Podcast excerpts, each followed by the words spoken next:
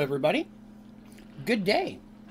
And thank you for coming by another Merged Worlds Dungeons and Dragons story stream. Hosted today by me and Little Miss Patches, who happened to decide to climb up on my belly all of a sudden. me and Miss Patches are going to tell you a tale of dragons and dungeons and other fantastic beasts and wonders. Uh, hopefully, you will enjoy our tale. Hey, Jim. Good day, sir. Glad to see you and Miss Smashley were able to make it by. I am very excited for tonight's story because this chapter of the story we've been telling, uh, the quest to save Michael, has always been one of the favorite storylines that I have written um, throughout all of my years as a DM. And the Corman part was a lot of fun to play through. Um, but now we're stepping into the part that story wise I'd had in the back of my head for a very long time and uh, was very excited to finally have the opportunity to bring it into actual into life if you will in the merge worlds. So i'm excited that we will get to at least start on that section. Um, i don't know if i don't think we'll get finished it today but uh, we should get to at least enter into the important part so i'm pretty excited about that um, I will begin by saying thank you all for coming by and giving me the opportunity to tell my story. It is always the favorite thing that I get to do.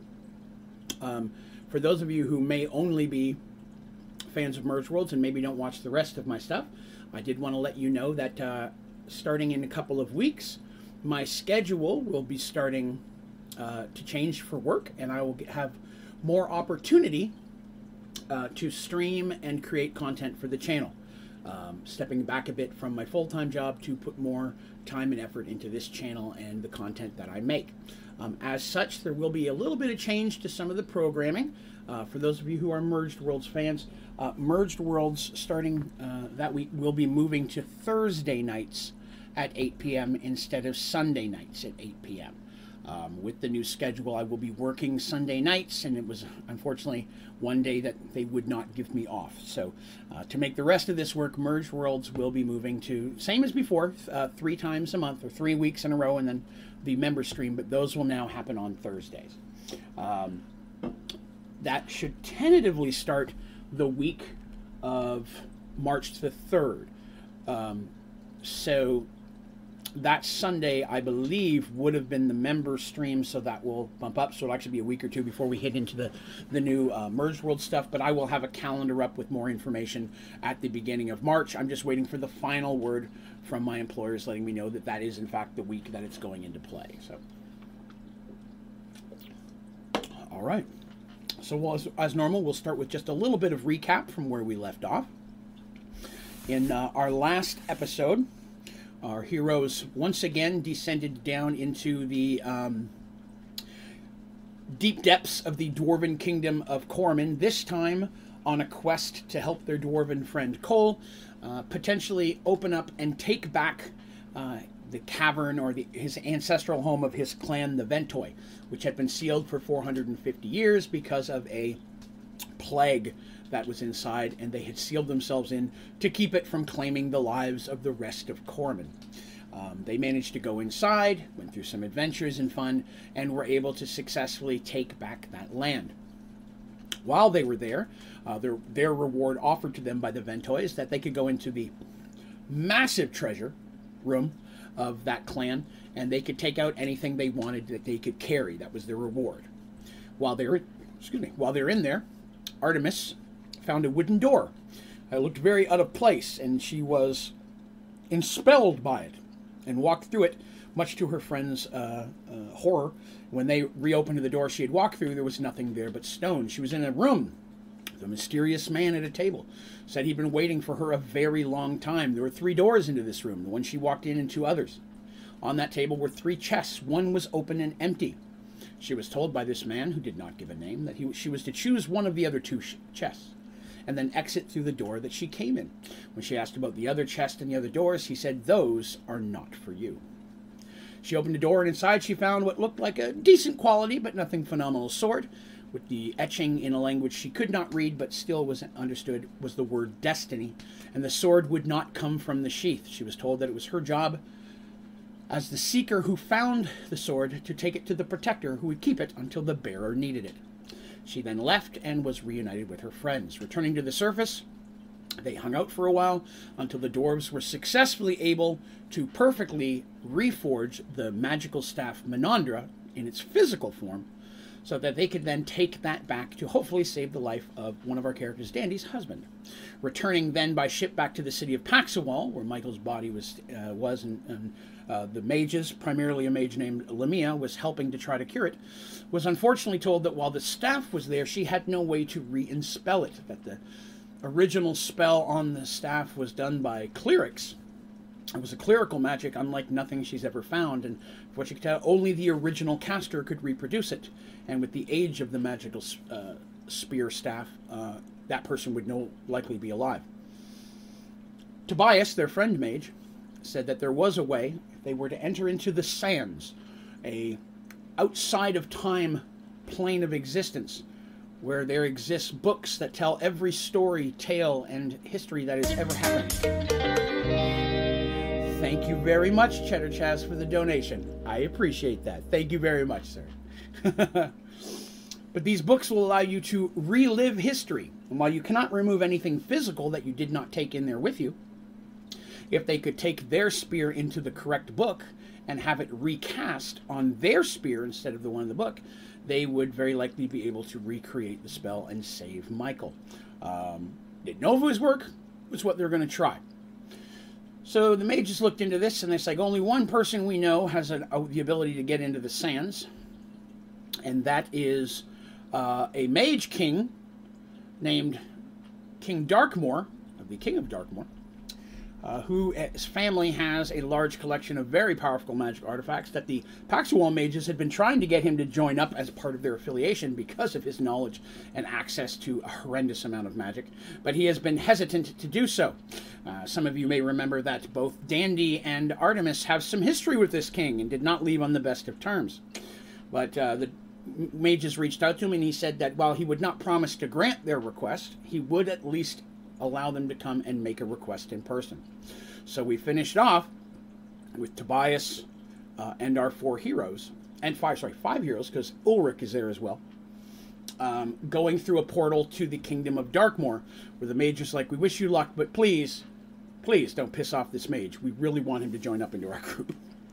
So that's kind of where we left off. Um, you have to allow me, I'm eating a little bit of chocolate while we do this. I haven't eaten a lot today. I was working. So I sat down for the last hour and a half and kept reading, read through this whole next section of the story. So I'm going to get a handle and we are ready to go. So we are now going to jump in and proceed with the story.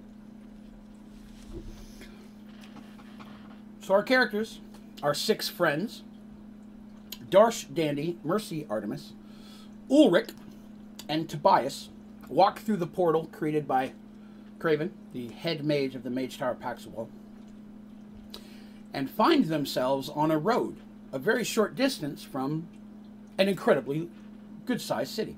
Not massive like Paxawal, uh, but a very good sized city.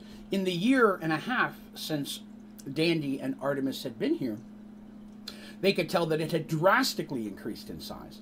Uh, Darkmoor being a good king, wizard of the of, of the light, if you will, and much like Tobias, um, specializing in magical items and artifacts. Um, he was a, a, safe spot, if you will, and so there's protected land. People definitely, and, his kingdom is building up quickly. Um, it is a great distance from any of their regular lands that they travel, um, so to get back home could take weeks upon weeks. So, let me see here. They begin to walk into the city. Uh, people looking, nodding, of course. Artemis being a cleric, everybody always nods in respect to Artemis. Tobias being a mage, this is a city ruled by mages, good mages. So, seeing another mage walking through, they're going to show respect to mages as well. Why would they not? Uh, of course, Dandy and Darsh get some odd looks as normal, but most people assume okay, Darsh is clearly there to protect the cleric and the mage, and Dandy is there because they are very, very generous. Something of that nature. Uh, I don't know why I got mixed up and thought they were going to the evil Pandora worshipy place. Oh, no, no, no, no, not there. Not the kingdom of Oromon.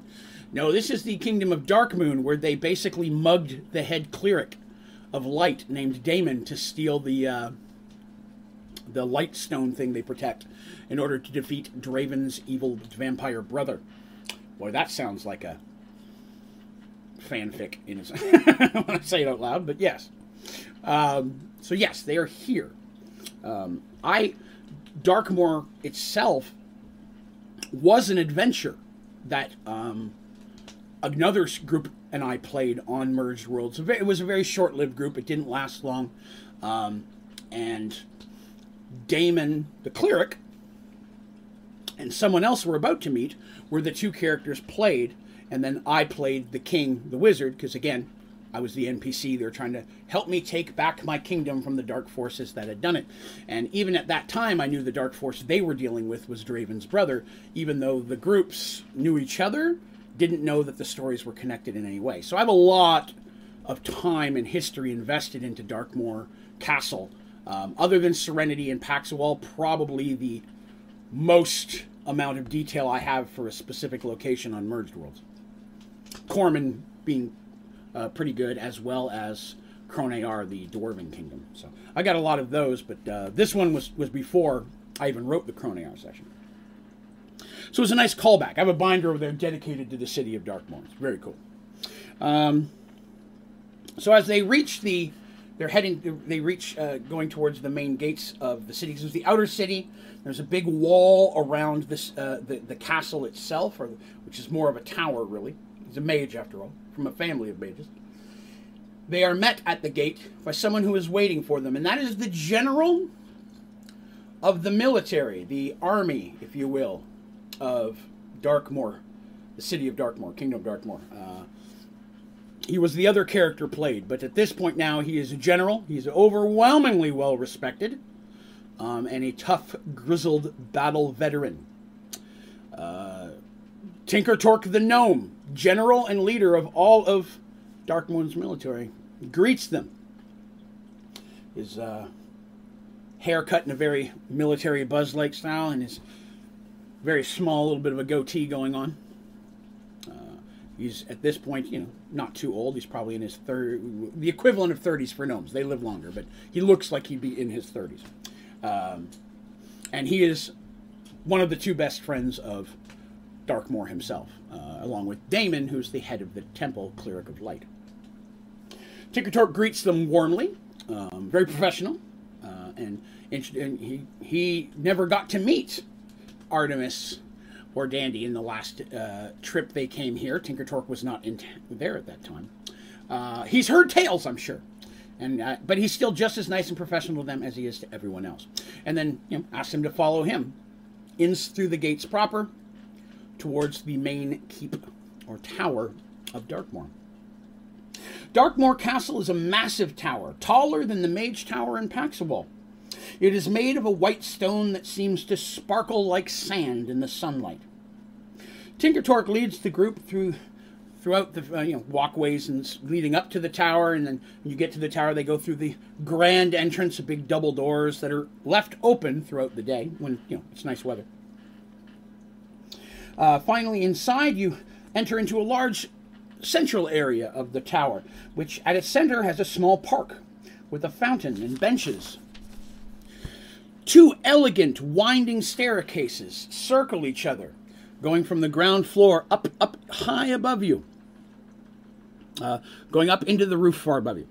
People moving about glance their way, but try not to stare. Tinker Torque leads the characters into a small side chamber, and inside is a large table where they are asked to be seated.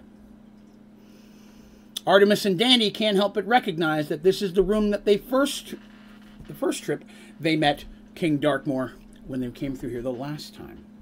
Uh, geez, there's a lot of stuff that no one else knows. Oh, there's so much stuff that no one else knows. one day I'll tell the story of Darkmoor. It's actually pretty important. Let me interrupt myself. Like everyone else who writes I've found myself falling into a trap that I've always tried to avoid. Um, because it's a pet peeve of mine when I watch movies or read books or watch TV shows. But I found that when writing, I did the exact same thing. I call that the Star Wars conundrum. It's a galaxy far, far away. Thousands, if not hundreds of thousands of worlds. Millions of different life forms. People traveling all over the place across this massive galaxies. And it's the same six people that do everything every time. Why does it have to be that when Yoda goes in the prequel that he runs into Chewbacca of all people? You know what I mean? Why is it always the kids of the kids of the kids? I have found myself in the own trap here. But one thing that I tried to do in the story that while different groups all affect the world, they may all affect the story, they don't have to necessarily interact. So the story of Darkmoor and how they took back the keep um, after the merge had a major effect on the world and rippled into some things that will affect that affected Serenity and their quest to defeat Firemoon and all that kind of stuff. Even though those characters have met, they have no idea what the effect the other story had on their story. I do. I'm the only one that does. Maybe one day I'll share it with you. But I know that this action here caused this reaction in another story, but to them, that's just part of their story. To them, that's just part of their story. But to me, it's all part of the greater encompassing story. I don't feel that they have to interact and know about each other all the time. I don't want I want it to try to separate it as much as possible, even though we run into familiar groups of people. Because again, yeah, I do accept the fact that if there are people who are unusually more powerful than others, you're probably going to run into them more often than you do the regular common person. Uh, but I do try to avoid the Star Wars conundrum as much as possible and strive to introduce new characters and new things uh, that come from different areas and such uh, that aren't always linked. Sometimes I link them, sometimes I don't. Uh, but man, is it great for the story. Okay, a little aside there. Um, where was I? Yes. They sit there for a short while while um, Tinker Torque is there, just chatting absently about them, asking some questions. He never met any of them. Um, and they're probably in there about 10 or 15 minutes before King Thomas Darkmoor and his very best friend, Damon, Cleric of Light. I have uh, I have figures for them. I should show that. Funk. King Thomas Darkmoor and Damon, his best friend, Cleric of Light. I do not have one for Tinker Torque. I will correct that. I did not realize that till today, but I never made a Tinker Torque one. Um, but yes, that is uh, that's them. And like I said, they're about the same age. Damon's, I think, a year and a half, two years older than them, but uh, they've been best friends since they were kids. Uh, Tinker Torque, they met throughout their adventures uh, and became a close friend and ally. So, King Thomas comes into the room.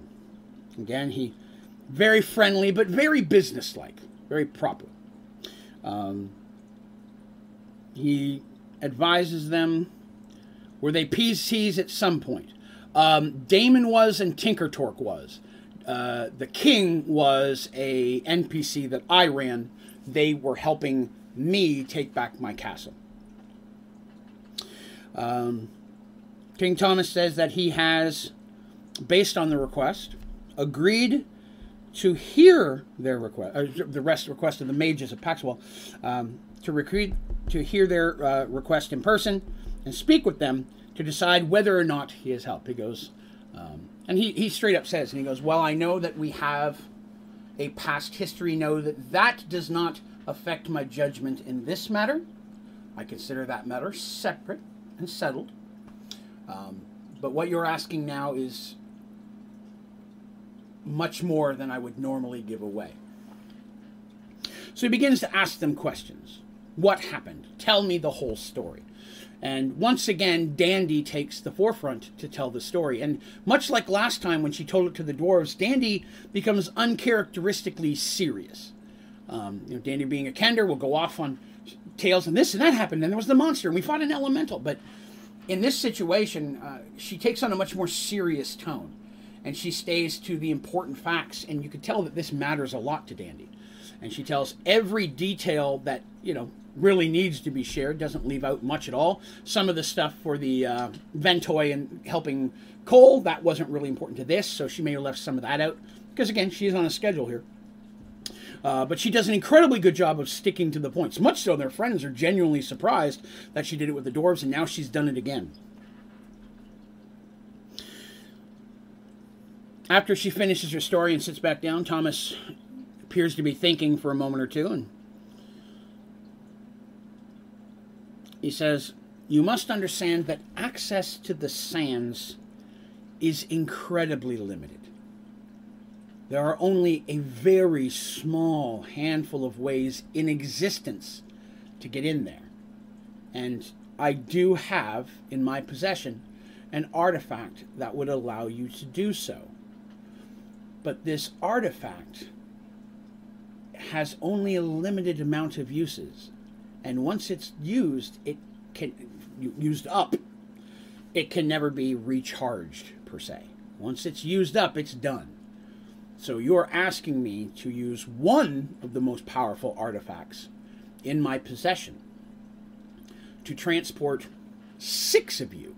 It's not just one person, six of you, which is going to use up even more power on an artifact that is one of a very few ways to do something incredibly powerful that cannot be replaced. I hope you understand what you are asking. Now, I remember meeting Michael, and I remember his spear Menandra. I would ask that I could see it, please. Last time he didn't really hand it over, if you remember. Michael didn't want to give it. But in this situation, they, they need this guy's help. There was no so they of course get it out of the chest of holding, which he hmm, chest of holding. Didn't realize you had that last time. That's not an artifact, it's a magic item, but it's still pretty rare. Um, so he's like, hmm, magic artifact. Um, they return with that, give it to him. He looks it over and agrees that the dwarven workmanship was um, done. He goes, I see no flaw in this. He goes, Were I to create this into a magical artifact myself, I would assume this is the first time it's made. There's no flaw in its repair.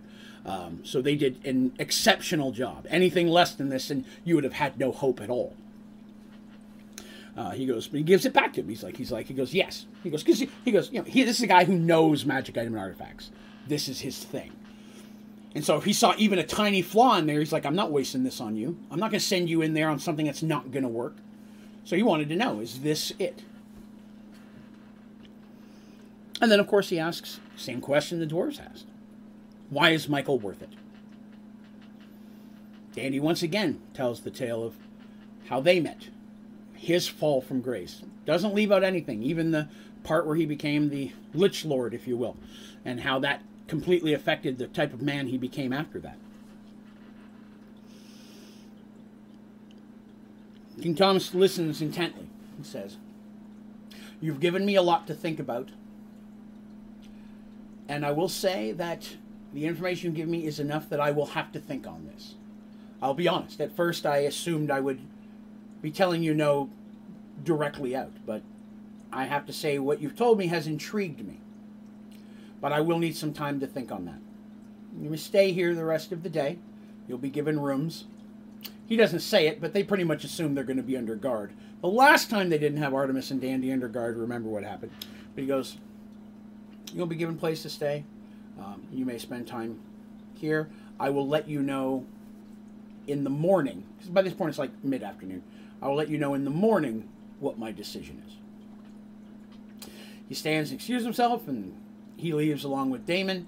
Tinker Torque um, steps outside and then comes right back in with a uh, young, obviously, mage apprentice. Uh, introduces him as Matthew and says, Matthew, or Matt for short, um, Matt will see to you having rooms if you'll follow him, please. Characters really without much to do are taken up the stairs to a a doorway where they go through, and it's a hallway that leads to uh, several rooms. So it leads to imagine a round room with several doors around it. The round room is like a common room. There's some couches and such there, tables you could sit at, windows, and then the doors lead to bedrooms. And they're given this basic area to themselves. So they have their own place to sleep, but they still have a place they can hang out because um, there's a door that leads into that. And it's not said, but they understand they're not to be wandering around.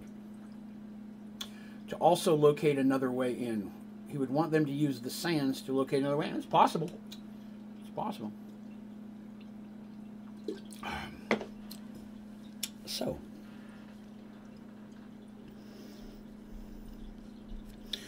They're brought food that evening. They eat in that little common area, um, spending the day hanging out. Um, Matt occasionally comes in to check and see if there's anything they need, but they're mostly left to themselves. The next morning, again, they are uh, dressed and getting up, and uh, Matt returns to say, If you will follow me back down to the room you first met the king in, uh, we have a breakfast for you. Um, everyone is like, Okay, and serious about it. And Darsh's like, Really? Breakfast? Okay. And they make their way back down the stairs and get into that room. And it's a huge breakfast, which Darsh is delighted to see. And they begin to eat and enjoy their meal. And they're in there for a little while. They're finishing up their meal. Well, everybody's finished except Darsh's still eating. Um, when both King Darkmoor and Damon to say, There's no breakfast pie, sadly. There's no breakfast pie. they don't know his love for pie here. They may have arranged that. Makes you wonder for dinner is his favorite thing pot pie. I mean, just saying. So both King Darkmoor and High Priest Damon walk inside, and have a seat with them, and begins to discuss his decision. He explains due to the potential power that exists within the sands, because there's a lot, Imagine all knowledge exists pretty much within there, which is interesting and something I've been asked about because there's a god of knowledge and there's the goddess of time. But this is in the realm of time because it's not knowledge per se. You're not going to find a textbook or a book that explains how magic work. Each of these books just basically tells history. It tells what happened. It's you know it may say so and so cast a spell. It's not going to say how he cast that spell. So you'll learn the history of things that happened, but you won't. It's not an knowledge based thing. Only a knowledge of things that have passed. But that's still a lot of power. Mm-hmm. He also explains that due to the dangers within the sound sands itself, he's concerned that the Pisces may be lost there. Inside, I will be basically handing you access to overwhelmingly large amounts of power. And if you can't survive it, I've just wasted a large chunk of my magic item. Artifact, if you will. So I'm in a, I'm in a tough spot here. Because I honestly feel that your quest is noble, and had this been a, a magic item that I could use whenever I want, I wouldn't hesitate. Well, I would because you'd still go in and die probably. So he said after long thinking and discussion with his advisors, he has decided on a way for the characters to both prove that they can handle the sands and pay for his assistance. He explains that several days to the north, on the very boundary of his kingdom, there is a very large Great Lake. And in the center of that lake is a very, very old tower. The tower is magically protected. So much so that he's barely able to even scry inside. He's been watching it for a couple years. The one thing he has determined that inside of this tower is an artifact of pretty powerful nature. His people want to develop around this lake. The lake is teeming with fish and he would bring a large food source and f- fresh water uh, to his kingdom and would allow him to expand into a very profitable area. But tower looks abandoned. He goes, Well, it's magically protected, I've seen no signs over the last three years that anything inside has moved or anything lives. I do not believe that it is currently inhabited. Also, those who live near the lake, which is only a small group of people, surprisingly, considering how successful it is, who want to develop it more, are very, very hesitant to do so. Because sometimes people go missing. And sometimes boats don't return, especially if they're out at night. And sometimes mysterious sounds are heard from the lake at night.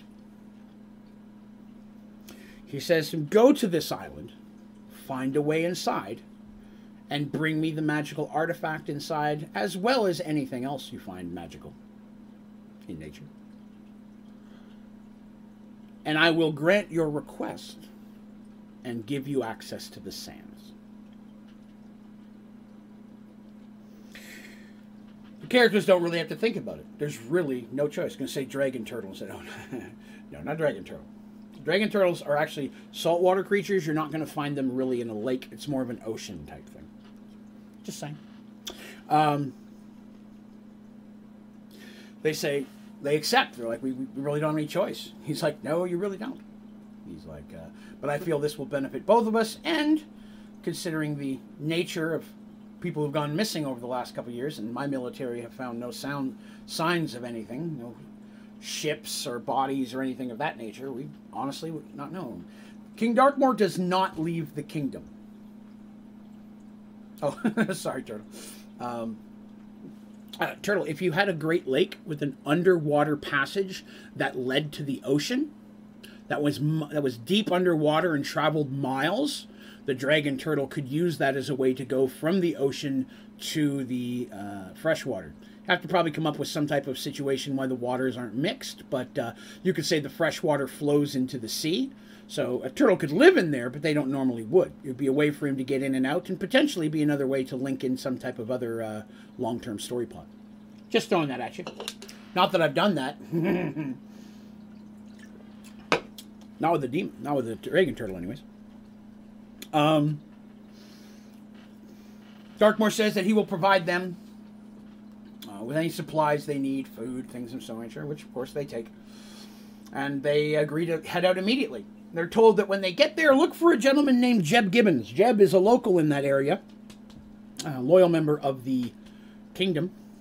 Uh, of, of, of, such, and uh, we'll be able to help them. I've, I've sent a message already that you'll be coming. Uh, is there a way to make a weaker for a low level type? Yeah, have it be a baby.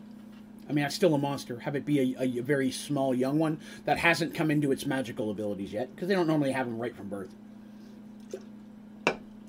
young dragons are the easiest way to introduce any form of dragon. Um, so our, our heroes head north. The road they're on is stone paved. It's it's a, it's a nice road. They're able to travel quickly. They don't take horses, but uh, they didn't ask because again, not everybody has a horse that will hold Darsh. You know, I mean, it's more often than not the answer is we just don't have one, and he's not going to walk while everybody else is running, walking or driving, essentially.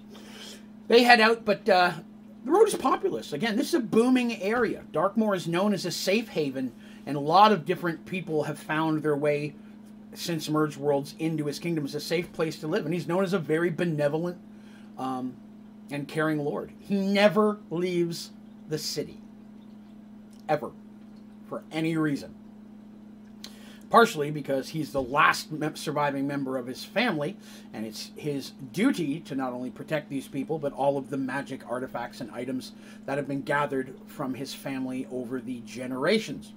Uh, he was away when the mer- when when all this happened, the merge. Luckily, he still came through. But by the time he returned to his kingdom, his family had been killed and had been taken over by evil, and it was a whole story. Uh, so he doesn't leave ever, which is one reason why he can't go and investigate this tower situation himself. And none of his apprentices are strong enough to do that. Necro, I've always wanted to get into Dungeons Dragons. How would I go about doing that? That is not a bad question. In fact, oddly enough, I just put out a video this week called What is Dungeons & Dragons? It's a new series I'm doing called Behind the Dice. It talks about the very basic general information and some of the material you would need to get started how it works in the basics. Uh, if you check my channel for that, Behind the Dice, it's about 20 minutes long. Um, I think it will answer a lot of the very early questions about how to get started and what materials you'll need to get beginning. I press I probably should have mentioned that on the stream earlier in case you're listening audio. That video exists and it is a video series that I will be continuing over uh, a long period of time. Uh, right now, potentially once a month or every two weeks. I'm still working on that. That are going to cover different Dungeons Dragons topics and uh, things from uh, helping DMs, helping players, helping creating stories. Uh, just kind of sharing my experience of over doing this over 30 years. Uh, oh, you're welcome, Necro. Thank you for stopping by. Hope you enjoy it. so, uh, yes. Each night they're able to find an inn. They travel through small towns, farmland. It, it, it really has the same kind of feel of serenity, you know, where someone who's good has built a place and has built up a way of protecting people, and people are attracted to that. It has a lot of that same feel. Or instead of a temple, it's a mage. So they find inns, they're able to find places to stay. Um, you know, all they have to do is say, yeah, the king sent us to do this, and people are like, oh, yeah, you're welcome, hop on in.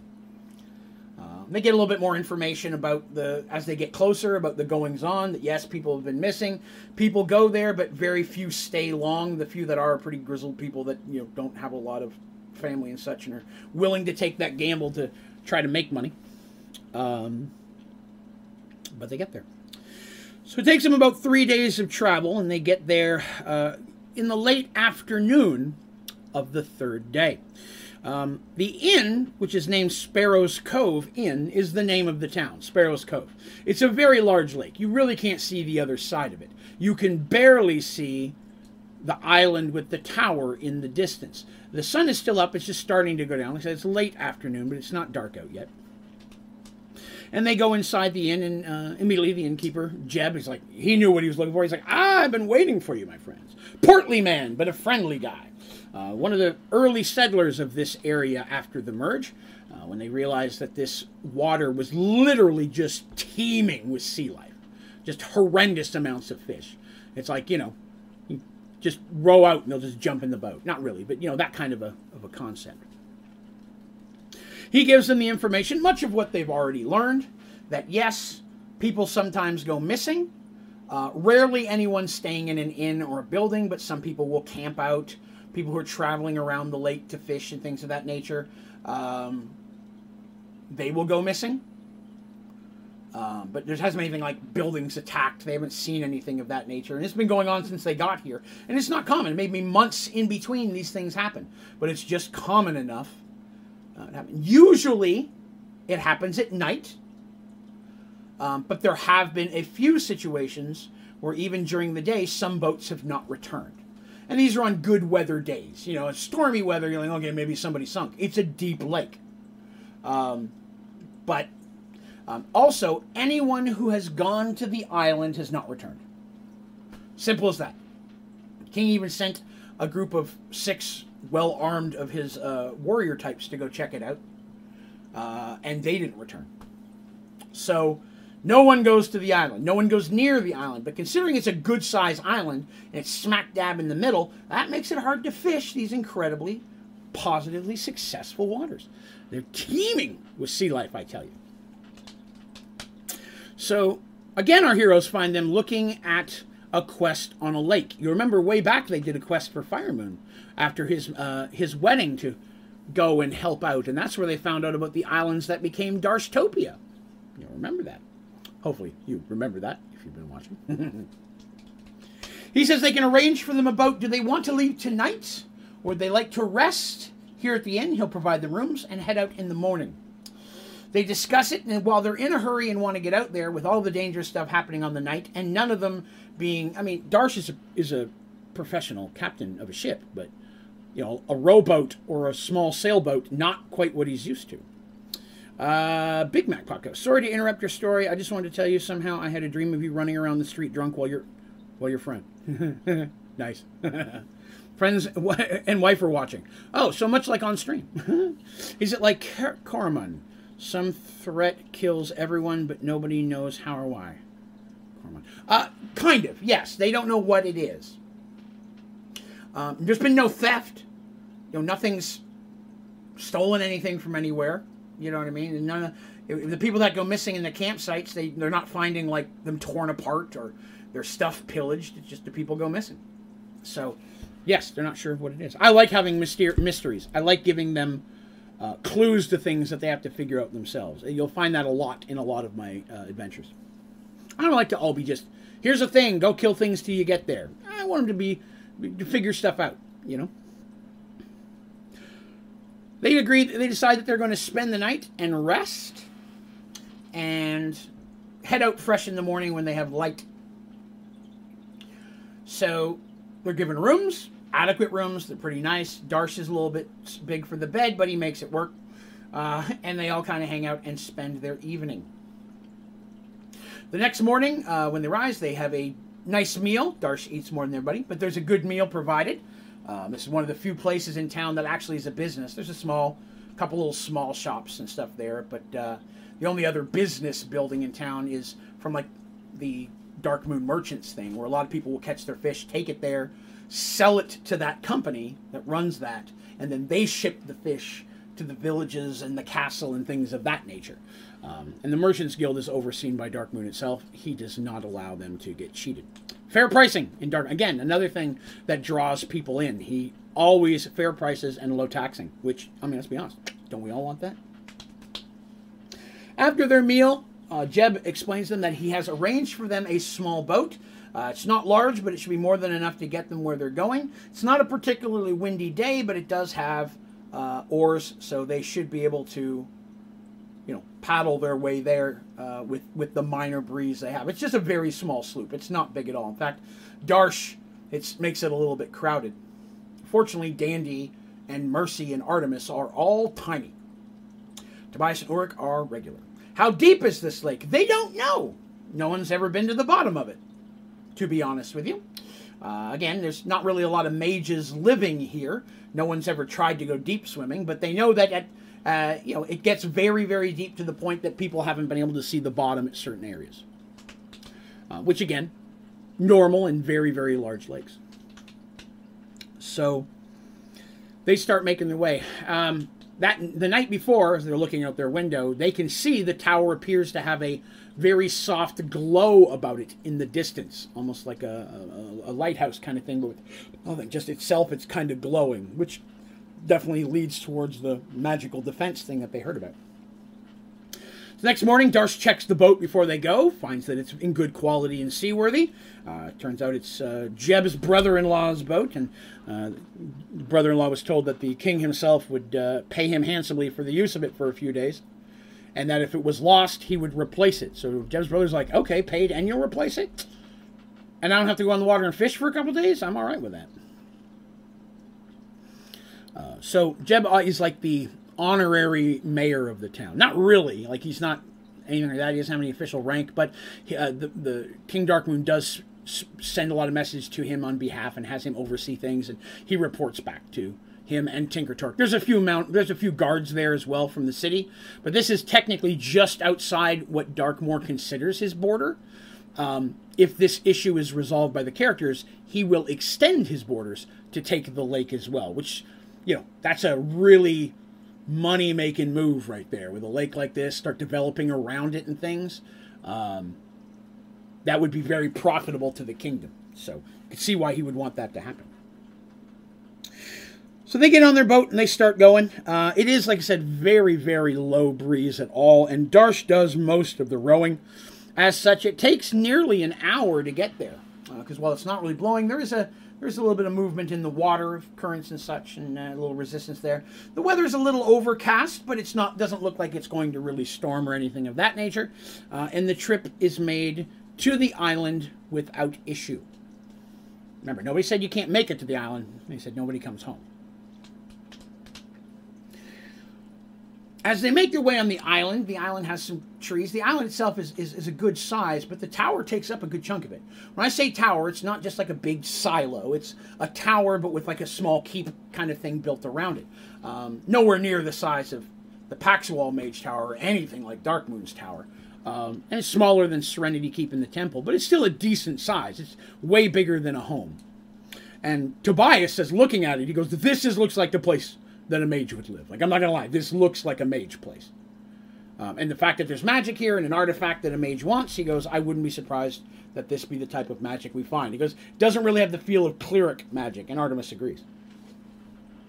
So they kind of climb up there. They got to go up the island. some rocky stuff they got to climb up a little bit uh, to make their way up. And they get up near the very top of it. Now, as they're walking carefully towards the tower, they get little, little, little bit more than 10 feet away from the tower when they realize that the image in front of them shimmers a little bit every so often. And they stop.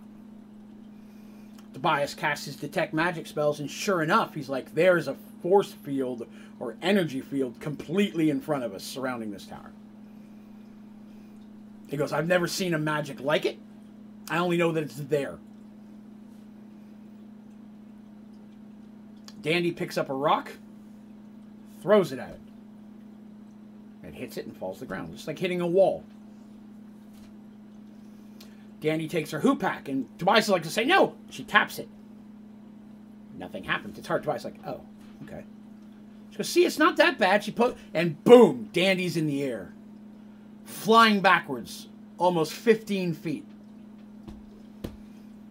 They hear her hit a tree and then crumble to the ground. They all go rushing over. She's completely unconscious. Her hand is blackened and singed like she put it in a fire. Artemis immediately heals the damaged hand and tries to heal her, but she doesn't wake up right away. It takes a good 15, 20 minutes for her to come out of it. Uh, but the magical energy literally tossed her back. Inanimate objects didn't seem to be a problem, but living things cannot get through. So they're like, okay, Tobias starts casting some spells, doing what he can. He comes back, he goes, This is beyond my capabilities. I don't have any way of dispelling this. Artemis has already done a little bit of stuff herself in the same way. They're like, Yeah, she's like, This this isn't anything I can dispel either. And again, she doesn't come from that school of magic. She's not a big dispeller, if you will. Um, so there's that. Yum. Okay. So like, well, we can't get in this way. So they start making their way around the castle. Maybe there's an entrance, a keep, a weak spot. Tobias and Artemis both casting spells. They spend several hours slowly going around looking for difference. At one point, they even tempted to see can we dig under it? Maybe it just goes to the ground. And Darsh, being very careful, using a stick, just trying to scoop dirt away a little ways. He's not trying to get close, and he's hitting it, but sure enough, even the foot down he digs in, it's still there. So at least it goes partway into the ground. And they don't have time to go digging anyways, right? So, they continue around. And they're not able to find any type of weak spot. And on the other side, it's actually there's a relatively large cliff face. It go the rock goes up and around behind the keep, and they have to either climb up or climb down. Um, Dandy, uh, who's feeling better now, and uh, Tobias decide to climb up. Tobias not being the spryest of people, but uh, he wants to stay up near the magic shield because if anybody he needs a test for weakness, Dandy's the best climber. Uh, Darsh, who is a good climber on boats, not so much on rocks. Uh, he and the rest of them kind of go down the cliff to see if they can find anything down there. Signs of the missing people, anything of that nature. Dandy and Tobias find nothing up top that would lead them to believe that there's any type of entrance. The shield just continues to go on. And they make their way down the other side of this cliff face to meet their friends at the bottom, where they are surprised to find their friends have found a small cave entrance. The cave entrance itself only appears to be about five and a half feet tall, maybe about two feet wide. Darsh would be hard put to squeeze through, but just poking and looking in, they could see that it's much bigger through the crack. There appears to be like a cave or tunnel in there. It's dark, of course, and with them being in the daylight, their infravision's not working inside, really. You can't be in darkness to see in darkness. Even uh, Mercy's headband works the same way. When she's in darkness, she can see in darkness. Although it helps her even in gloomy situations. Not as much, though. So, there's a lot of heat coming out of that. I should probably get to that section. Um, the cave itself feels hot. Not like overwhelmingly hot, like fire inside, but it, it does feel warm. And they hear a sound that sounds like heavy breathing coming from a distance inside. with nothing else to lose, they decide to go ahead and go inside the cave and look. Because why would I put a cave there if they weren't meant to go in it? Obviously, a plot device.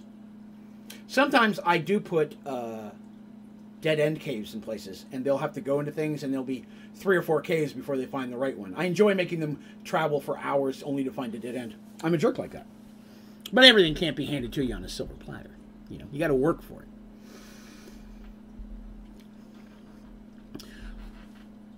Sometimes more more of a time consuming thing because you think about it. If they're like, okay, we've got this much time on a quest or we've got this stuff to do, and they waste hours doing it, now they get out, they, it's time to rest again. They've blown a whole nother day. Um, or worse, if they're in an area where bad stuff happens at night, by the time they get back, it's dark out. Now they got to deal with that. So things like that are a good, great way to uh, a get things moving to a, to a time you need, either slowing it down or speeding it up. And it also makes it a little bit more realistic. You don't always find the right door on the first try. Um, let's see. Oh, one other thing I forgot to say. I apologize. As they circled the tower, they found no doors and the windows appeared to have their shutters closed. So there's no doors that would show, even if the force field was here, that you could just walk inside. So on the north side of the tower, they were they were coming from the south up. They went around it. They found that cave. They decide they're going to go ahead and give it a shot. Dandy goes through first, immediately checking for traps. Immediately followed by Tobias. Uh, Darsh was not happy about that. He wanted to go next, but Tobias assures him, "Listen, Dandy and I can go a little ways in. If we come across the shield, I can sense it. I'll be able to use it with my spell. There's no reason for all of us to, to wake our way all the way in there. Darsh is like, I do like the thought of not climbing through this hole. So Dandy and Tobias go in a short distance, and they go in far enough that they would believe that they should have gotten to the sh- to the field, but it's not there. But what they do find very soon after they get inside, again, it's very warm in there, but it immediately starts going down and curving underground. They go back to their friends who agree, okay, we'll all go in there. And they all squeeze through the crack. And most of them just walk through. Some of them squeeze through. Darsh. and then they begin to make their way down this new tunnel. I just say the further they go and the deeper they go, the warmer it gets. To the point that it's hot, like a not like it's going to kill you hot. I want to stress that. It's not like they're walking into lava or anything like that, right? It's just going to be very hot in there. Um, and steamy. I should say that as well. Oh, give me one second. I got sneeze. Maybe not. Okay. Thought I had to sneeze. I got through it. Um, uh, heavy breathing. Uh, the heat is not enough to cause damage, but it does make it uncomfortable. As they are going down uh, for probably about just 10 minutes, not real long, they come into what appears to be a relatively larger chamber. It looks naturally formed. It doesn't look like someone carved it. This looks like a bit of a chamber here. And um, on the other side is, you can see, the, the chamber's round size, maybe a, uh, let me think of size here, um, 30 feet across. It's not super huge. It's relatively rounded. Got the stalagmites on the edges and more on the roof. Uh, but on the ground are holes about this big around, like a big dinner plate. And every so often, steam will vent out of a couple of them. And they surround the floor in the room, and then past them, they can see there's a another. The cave continue tunnel continues on. Uh, kobold lair. Nah, I don't use kobolds that much. I'm not a big fan of them as a monster. Plus, it doesn't take long before kobolds become you know too weak to to to bother a party. I do like using Jermalaine though. Way more annoying. Um, Dandy, of course, sneaks forward, checking for traps. As Tobias casts a spell, checking for traps. And no traps are found. Again, the cave entrance, what they're walking in, this looks naturally formed. Um, and so they bumble along. Jermalaine starts with a J. I think it's J E R. Uh, Jermalaine. J E R M E L A I N E, I believe they are. Little tiny fat dudes that are only about this short, live in loincloths, have little tiny spears, very unintelligent, but man, are there a lot of them living in a colony. Little tiny dudes, grunting, all bald headed, big ears, big nose. Fun little dudes when like, oh, it's a little guy, and then there's 200 little guys. That all do one hit point. Hi, baby.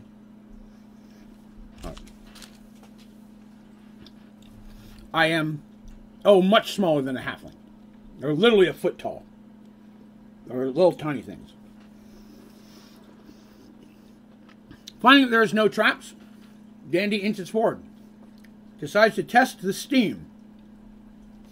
Is this steam that if they, because the holes are relatively close together, they squeeze through, is the steam going to melt them or burn them? Is it that hot?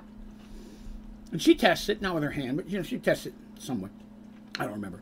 And finds that the steam is like being in a sauna. You know, just a steam that would blow out, a little uncomfortable since they're all enclosed and such, and there's a little damp. Makes it very humid. But she's like, eventually, she put her hand right on a steam vent. She goes, "This, this, it doesn't hurt. It's fine." Everybody's like, "Okay, stop putting your hands in things." But okay. I remember them saying that. Stop putting your hands in things. We have other ways to test this. She'd already poked the shield. They're like, "Stop that." So they begin to make their way across the room through the vents, trying not to step in them. They, they look like they're relatively deep, but there's enough room in between that it's not a problem. And then suddenly, about that time,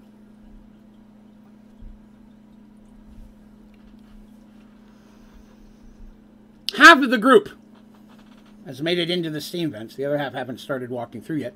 And that first half of the group, of course, is going to be Dandy, then Darsh, followed by Tobias, normally will be a step back. They're the three that are in there. After that is uh, Artemis, Ulrich, and then Mercy.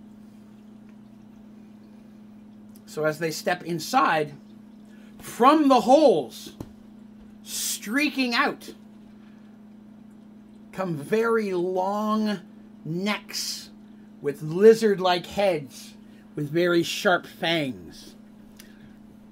Uh, how, let me see here. There are eight of them. There's more holes than this, but eight long necks, probably all each about six to seven feet long, almost looking like a long snake, but with like a almost like a, a short snubbed alligator head on the end. If that gives you an example. Comes out and immediately starts attacking at them. And they have to, they're in combat. Now, these three are basically surrounded right? Artemis was about to step in. Immediately, Ulrich grabs her and pulls her behind, which is, you know, kind of his job here. And Mercy charges past him, so he, he'll then draw his weapon to defend Artemis, make sure nothing's coming from behind, and then help fight. But he grabs Artemis and immediately steps to, to block her from anything attacking. Though the these eight heads that pop up from the holes are immediately attacking the three in the front. Darsh, of course, immediately he has his weapon out. They're walking through here. These guys are armed; they have their weapons drawn. So he immediately starts attacking. Dandy starts poking, and Tobias is like tries casting spells, but it's hard to cast spells when steam is shooting at your face and long snake-like snub-nosed alligator heads are trying to bite you, and he is unable to cast a spell successfully. Uh, and they're, they're, good-sized heads,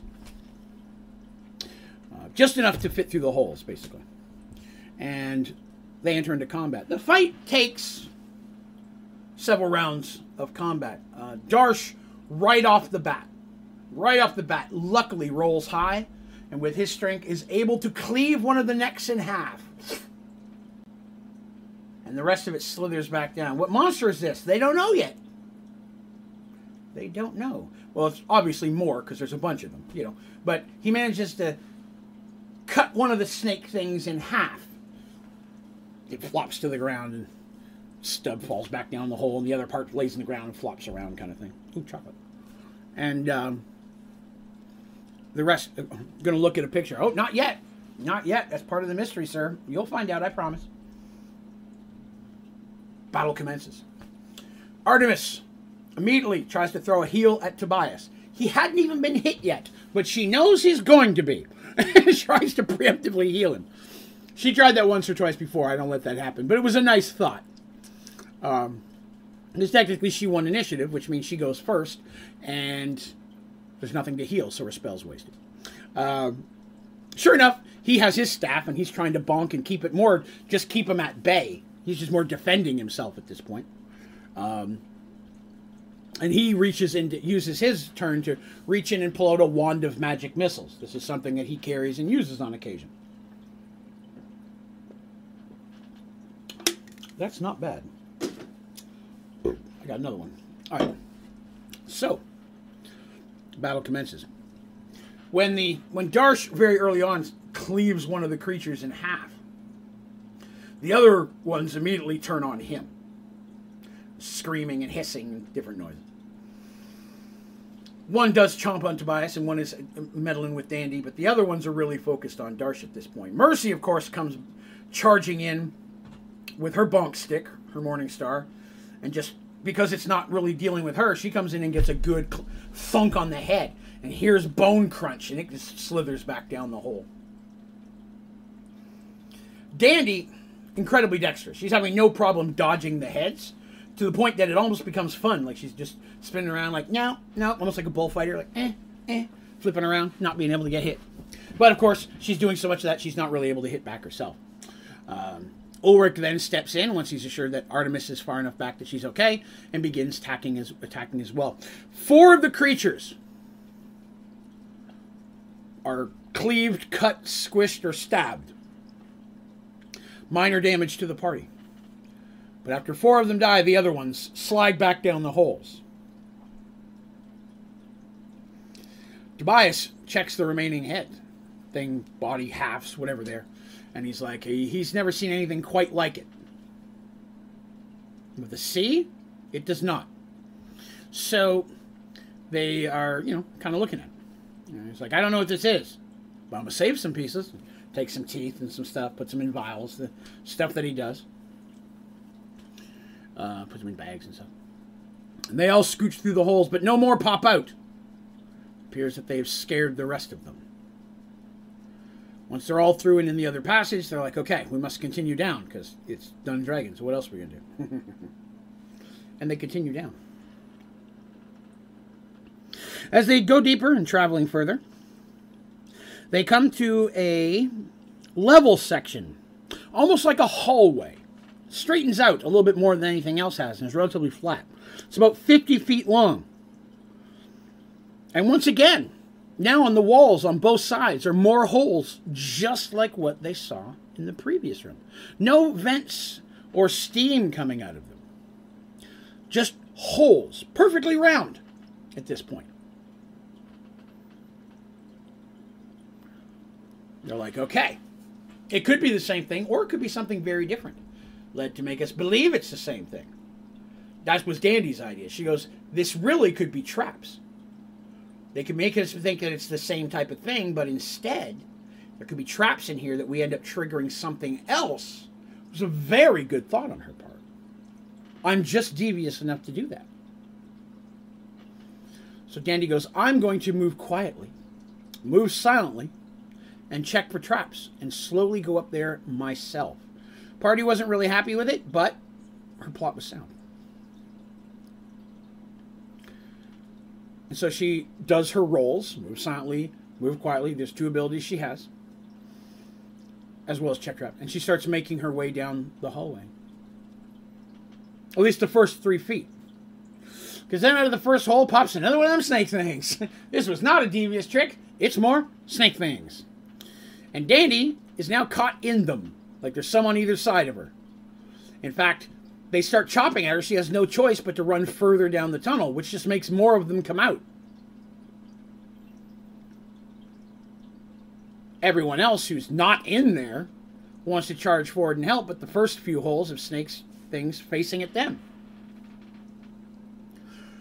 The snake things are closer to the ground than the top. The, the, the thing's not real high. Darsh can fit through it just barely, but the holes are more along ground level. I, I should state that, on, but just on the sides. And, you know, doing what they do, Darsh kicks in his super speed charge boots and just literally using his shield charges into them to try to catch up to Dandy. Successfully bonking a couple of them a little bit on his way through. Not enough to do any serious damage, but enough to, you know, stun him a bit, take him out of the, the for a round um, and then is able to charge through to Dandy. The head snake things were not expecting this.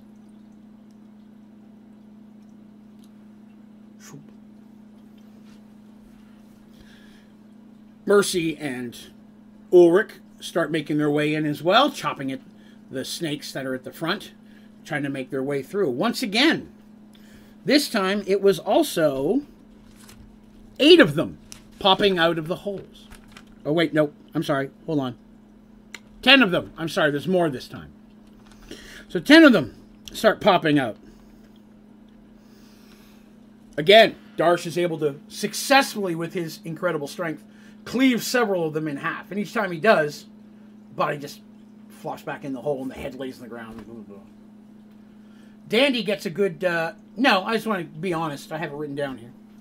Uh, and they get they get chomped on a little bit. You know, Dandy takes a couple of little hits, even though she's very dexterous. She's in the middle of a bunch of them. She has four or five attacking her at once. It's hard to defend against that, and they're quick. Tobias starts. This one is a situation he can pop off some decent level spells. Um, but after a few rounds again, the heroes manage to destroy five of them or six of them or something like that. And the rest of them flee. They're very quick but careful to get through this hallway as quickly as they can, being prepared for more, but no more come out, and they successfully make it through. They go deeper, and the passageway starts spiraling, it seems. They're, you know, they're quite deep now. They're well below the, the, they have been for a while, well below the level of the water. And it's getting even steamier and hotter. Now it's getting really uncomfortable. Uh, like they're sweating in their clothes and they're all wet from the humidity. Um, not enough that again they're going to die from heat, but it does get to get a little bit more challenging to breathe.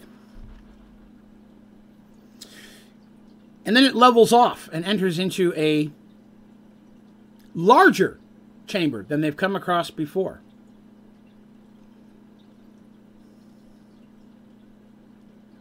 This room, uh, let me ex- explain it, Darren. It's even wetter and humid in here. Is a large chamber.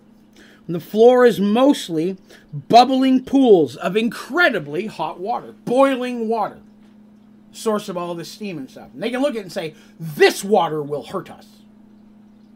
There's a bit of a windy path, and again, it looks kind of natural. Like it's not like someone built a road. You know, it's like you know, the way the pools and the water lands in the cave. It's deeper in spots, and there's a couple little branches off, but it's mostly like a windy, twisty uh, way, kind of across it, and they can't quite see what's on the other side. The room is filled with steam. The steam occasionally will pop up out of the water as well. There's obviously steam vents bursting out of there. But the room is very misty, and they can't see across it. But the little path is most three of them could carefully walk side by side, or one of them and a Darsh. Um, but it's they, they can't go through. Thank you, Omar. One minute. Thank you, Grant. These are the thing catching up from earlier. I'll open up another one of these bad boys. There we go. Hmm. Hmm. Okay. So, without anything else to do, they have to make their way in the room. Very careful try to stay away from the water's edge. Because, you know, it's hot. Why would you want to get in that? That's gross. They're walking forward. Room's relatively loud. It's like boiling water, right? It's bubbling. It's not like a bubble, a bubble. It's boiling water. Occasionally, a big bubble will pop. They get a little splash. You know, if you ever been cooking on the stove, a little, little bubble splash. They're trying to make their way through. Those with shields are kind of holding it against the the side of the water they're on and trying to keep the squishies in the middle. Block them as much as they can. Um, Ulrich has a shield. Uh, he can fight sword and shield, but most of the time he prefers to fight two swords. Darsh has a shield and Mercy has a shield. Felt I should clarify that. Suddenly, about that time, the beast comes charging out of the mists, splashing through the hot water, which itself is not good.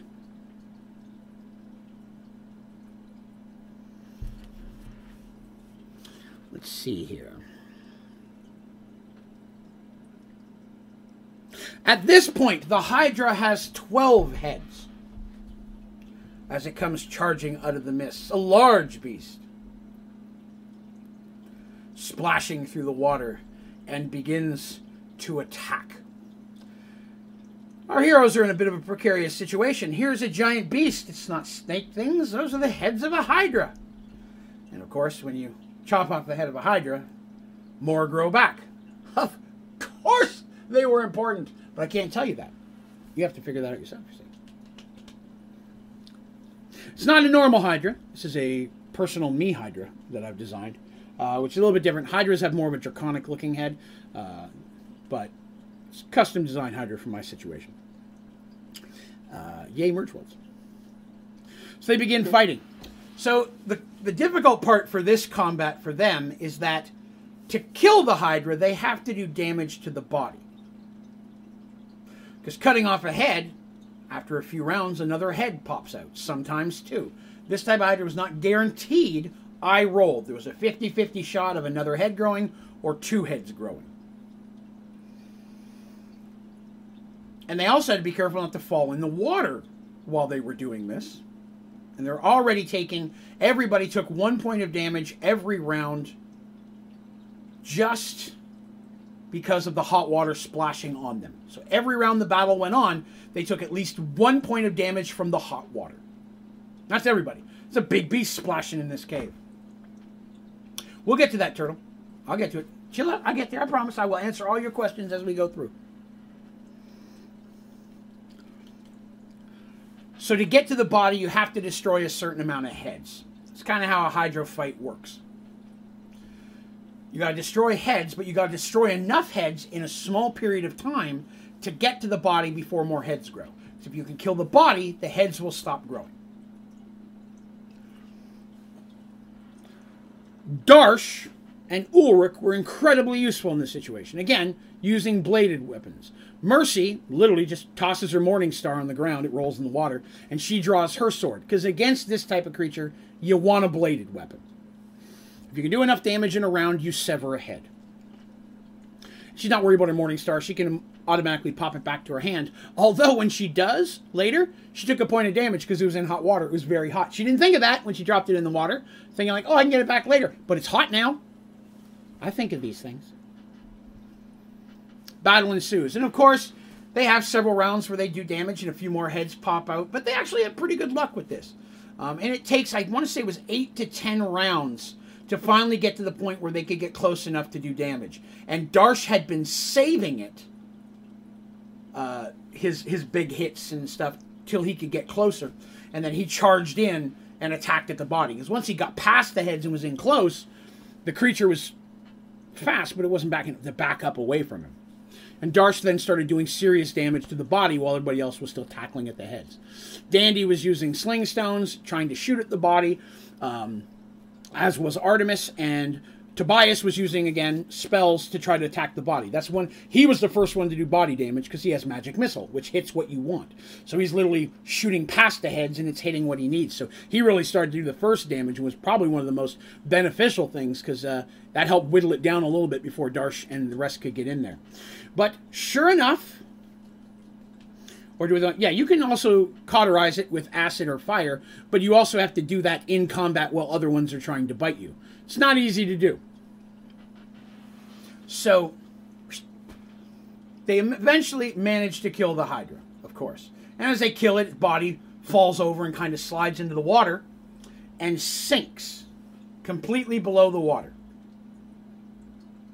Because the water is very deep and allows access outside of the island through water tunnels like coral. And that is how the creature got out and attacked ships and other things to take people. Swimming underwater. The thing is not an intelligent creature per se, but they have no doubt, our heroes, that this thing was put here by someone to protect this place. These caves were too designed. No hydras drilling holes for their heads to pop out. This was designed by someone for the hydra to protect it. Because um, that's that's why. You know, you were coming on. You were coming in when you said about the turtle, weren't you? No, that just happened to be an answer to that question. That's how the sea demon got into the lake. Remember with the where the dead pirate was sending a thing to try to kill the one remaining sailor from the ship? That's how the sea demon, which is also a saltwater creature, had made it into that lake.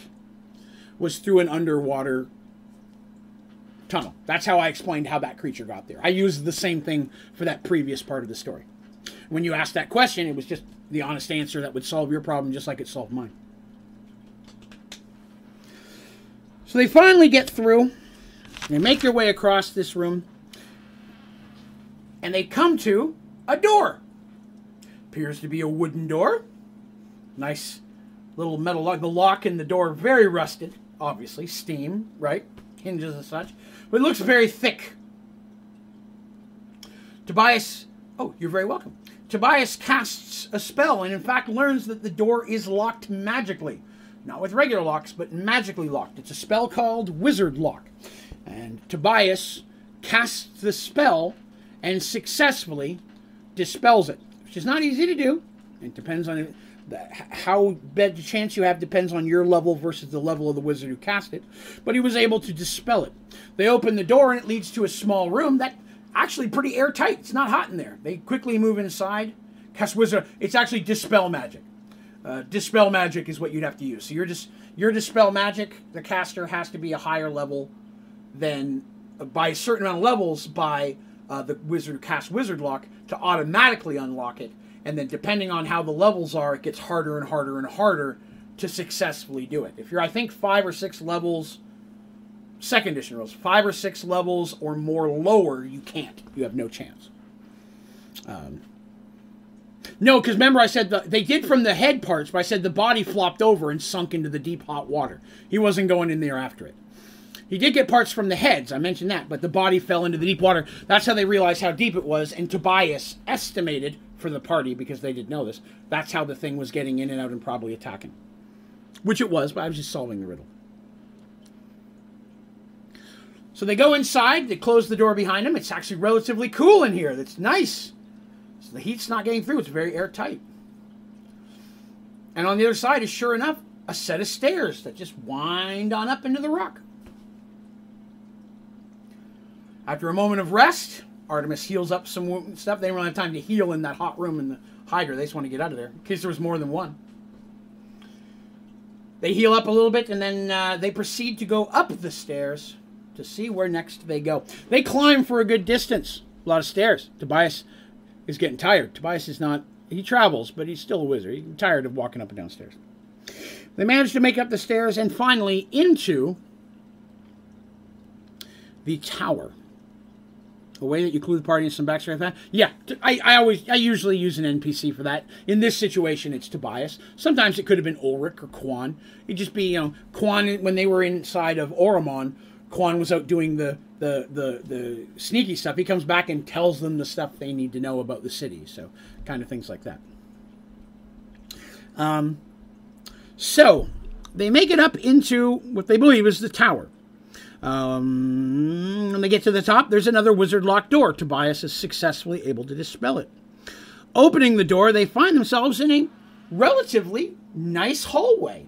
Suits of plate mail decoratively lined up, pictures on the wall, carpet on the floor, although it looks a little old and dingy from just sitting there. But there's no real, like, signs of serious age, like you'd expect in an abandoned building. Partially, probably because the thing's magically protected, but, you know, that. Uh, Dandy checks for traps and finds nothing, and they begin to start walking down the hallway. It's at that time that several of the plate mail sets attack them because they're not actually uh, plate mail. They're actually what something called uh, helmed battle horrors, which are basically magically enchanted plate mail that hurt your face. This is one of those situations where mercy is particularly useful because her Morning Star blunt weapon works better about stuff like this. It's a, that's another good thing about a party a lot of people in D&D are always trying to take the weapons that do the most damage, but a smart group will make sure that there's a weapon type of every type in your party. Somebody with a ranged weapon, somebody with a melee weapon that is blunt, somebody that has a sharp weapon. That way, uh, if you come into certain types of creatures, at least one of you is going to be a little bit more effective. Welcome, Elemental Dad. Want to take a pre-steams nap? Went longer. It's okay. We just killed a monster. Now we're inside this tower. Uh, let me see what else they find. They they fight for a few rounds. It's again, it's the things are relatively mindless. They're just very choppy and attacky, but they're kind of they're they're kind of strong. But they manage to defeat them and then continue on. Now Tobias is casting for spells moving forward, and luckily they don't find any more or any other traps. But after they defeat the um, four of the eight plate mail are that the other ones are just regular plate mail. Good plate mail, but you know what are they gonna do with it? They uh, get at the end of the hallway, and it appears to be a very common area at the bottom floor of the temple. There's tables and chairs, bookshelves around, um, and there is also uh, another door, a couple doors. They open up the door carefully, check it. They're regular doors. One leads to what's clearly an old kitchen type area. Um, you know, just what you'd find in a regular looking room and things. Um, uh, there's also another stairway in this section that wraps up the tower going up stairs into the tower part. Um, experience or objective leveling? Apologize, Terry. I'm confused by the question. What are you referencing? If you don't mind, I'll continue and then I'll watch for answer. Um, they search this area. They don't find anything of value. Uh, there are a bunch of books here. Some of them are old, uh, some of them in languages that they don't see. Tobias checks them. None of them are magic books, per se uh, like spell books or anything, but some of them are theories of magic, things that he would expect to find for apprentices or, or lower level mages and such. Do you level your players with experience or by completing objectives? Both. You gain experience by completing objectives. So, um, in the early levels, I do experience a lot more strict making sure that people get experience based on what they do. When people start getting to the higher, harder to get levels, normally I just award them a half level every adventure. And I don't mean every night, when they complete a storyline. So when Michael first went down, if they ever successfully saved Michael, that would be the end of this adventure. They'd get a half level. I do it that way for two reasons. I've been very lucky and the players that I've had don't want their characters to level too quickly because eventually you have to retire a character. Character gets too powerful, it's just not you can't go running around as a 20th level character. It's just hard to throw regular stuff in there. Because there are only 20 levels, there are not only 20 levels. The player's handbook only gives you the basic 20 levels, but there are other guides, at least previously to 5th edition, so called high level campaigning. I've got it, which will go all the way up to 30. It gives more powerful spells, how to handle uh, adventures and such with higher level characters. But to be honest, once you hit level 20, unless you're fighting demigods and traveling the planes to fight demons, you're not going to come across a lot that are challenging. So my rule has always been you hit level 20, those characters retire and become NPCs. Um, so people who are attached to their characters don't want to get that out. How high are they now? I don't. I'll be honest. I don't remember exactly how high they were at this part of the story. I can say that when we stopped playing, they were all around level 14. When the, this group stopped playing, I had some more stuff for them, and I'm going to tell you guys that story, even though we never played it. I have plenty of story for after that. Um, hello, Patchy. But uh, yes, uh, that's we were around level 14 uh, when they when they got there when we stopped playing. So searching this room, Tobias does take some of the books, gathers them up, says, "Hey, you know they're not magical, but we'll take them back and give it to Darkmoor anyways." And at this point, they're like, "Okay, the other stairs that winds up to the tower proper. It's the next place to go." They begin making their weapon way up and they get to the door of what would be the first floor. This door is not wizard locked, nor is it regularly locked, and they're able to go in pretty easily. It's not trapped either. Inside to be appears to be common quarters. Now, when I say this, that the, the stairs continue up, but there's a door that would go into the level here, and the stairs would continue to go up around the, the tower. They go in there. These appear to be personal quarters, several different rooms. Uh, probably people lived, maybe apprentices or servants or something of that nature. Um, the room looks, the rooms look neat. They don't look lived in. The beds are made. Uh, there doesn't seem to be a lot of personal effects. So it doesn't look like there were people here at the time. Um, again, they find uh, some beds, desks. Um, it's, it's, dusty, but nothing really worn. But no personal items, no treasure, and no readable books in this area. No, no books of, of, of, of value of any kind. After searching this room thoroughly, they begin to make their way up to the second door. This door is wizard locked, and it takes Tobias two attempts to unlock this door. But he finally manages to do so. And inside, they find, obviously, the personal quarters of someone of importance.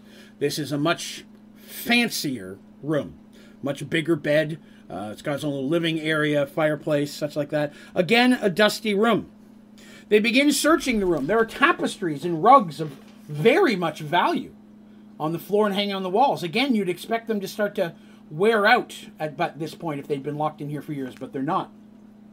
The one thing they find in this room, surprisingly, is someone in the bed. Well, someone who was in the bed.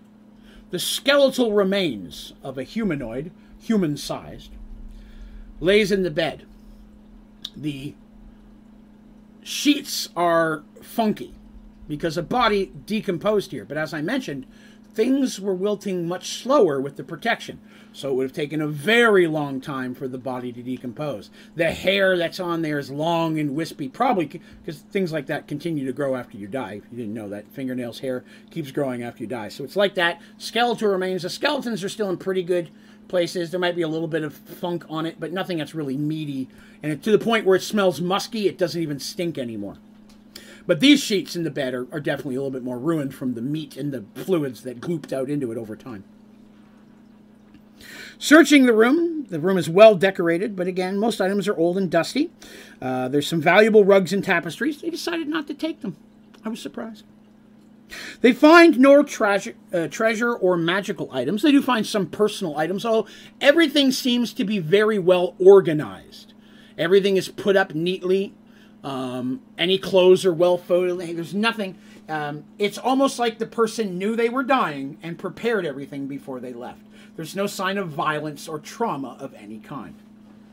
The only thing they find there is a journal.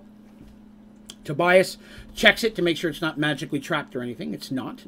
Uh, and he glances through the first few pages and finds that this is uh, the journal of a mage named Barnabas, who appeared to be the uh, owner of this tower. He doesn't read much into it. You know, they're kind of in hurries. Time to sit here and read books. Uh, but he definitely takes that with him. He feels that's something that uh, Darkmoor would like to have more knowledge about this place. Searching the room for secret doors and all that kind of stuff, they don't find any, no magical stuff. So at this point, they decide to continue up to the third and final floor. When they reach this door, this door is much more intricate with runes carved into the stone around it. It's a larger and well made door. And Tobias finds that this door will require him to three attempts to unlock it. And these are the most stressful. Uh, it uses some high level magic of Tobias's to manage to break this down, including a scroll that he had in these situations was a one-use scroll that was a little bit more powerful than he nor himself could normally cast. But he had to use that, and uh, tells he's not very happy about that because that's a pretty powerful scroll and not easy to get a hold of.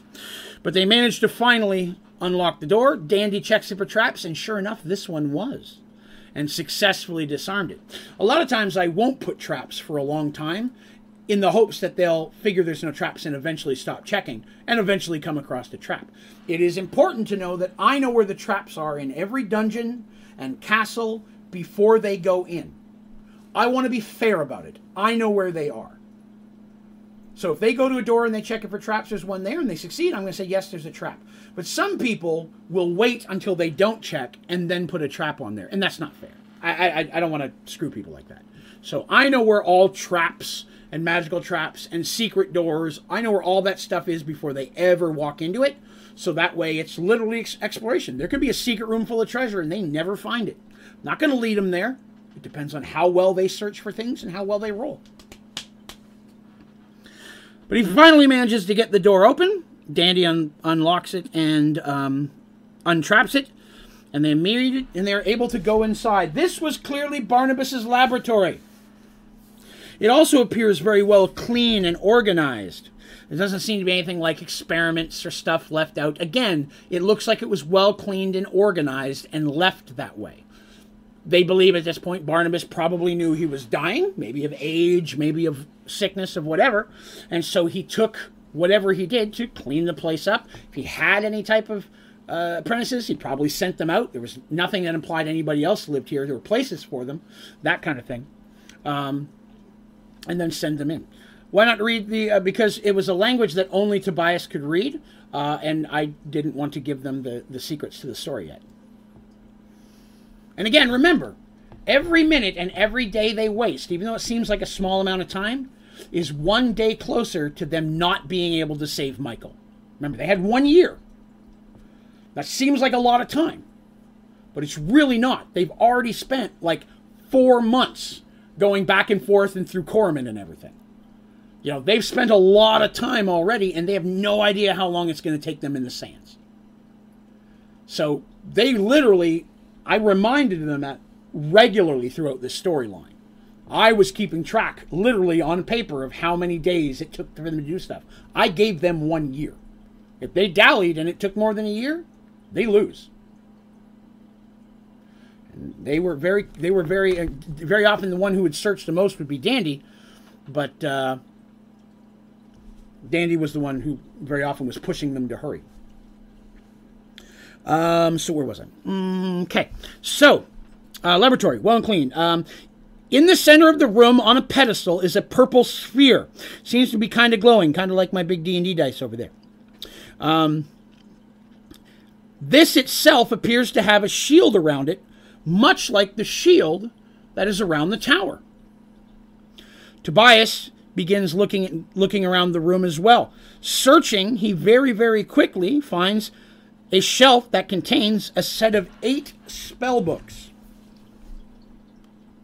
He also magically sees that they're trapped and has to untrap that as well. And Dandy also finds that they're trapped. In second edition, most commonly, a wizard is going to have a spell book for each level that they know. There's two ways they can do it. A first level spells would take a book. Second level spells would take two books. Three would take three, so on and so forth. As you become higher level and you learn to condense your spelling, you can use a spell called copy to copy it into a spell book, which will compact it a little bit. And then you would, a, a, a lot of big mages, for spells they created or specialty mages, uh, will have a book for each spell that they create. So they'll have a selection of their spell books, all the spells they've learned. But spells they create, they'll have one for first, one for second, one for third. Doesn't mean that there's five. In, there could be five in one, one in another, three in another. But a lot of times, if you're out traveling in Dungeons Dragons, this is how I do it. If you you may find a spell book, and a mage has the potential to open that spell book and try to learn the spells inside of it. Um, sometimes they may be able to learn some of them. Sometimes they can't. Um, so a lot of times, if you find a spell book, it may have three third level spells in it, or it may have one fifth level spell in it. If this is someone who it's a spell book of a named person, and they may not know the person, but they find a spell book, and it'll be you know like I'm going to use a, a typical D&D name. Mordenkainen's spellbook. That's a big name. They're not going to find that. But they find Mordenkainen's spellbook. Like, this is the book of his fifth level spells. six spells in here, and these are, nobody else has these. These are, hardly anybody has these spells kind of thing. Usually, for me, it's spells I create. But then a generic mage, they may find a spell with, a book with several spells in it.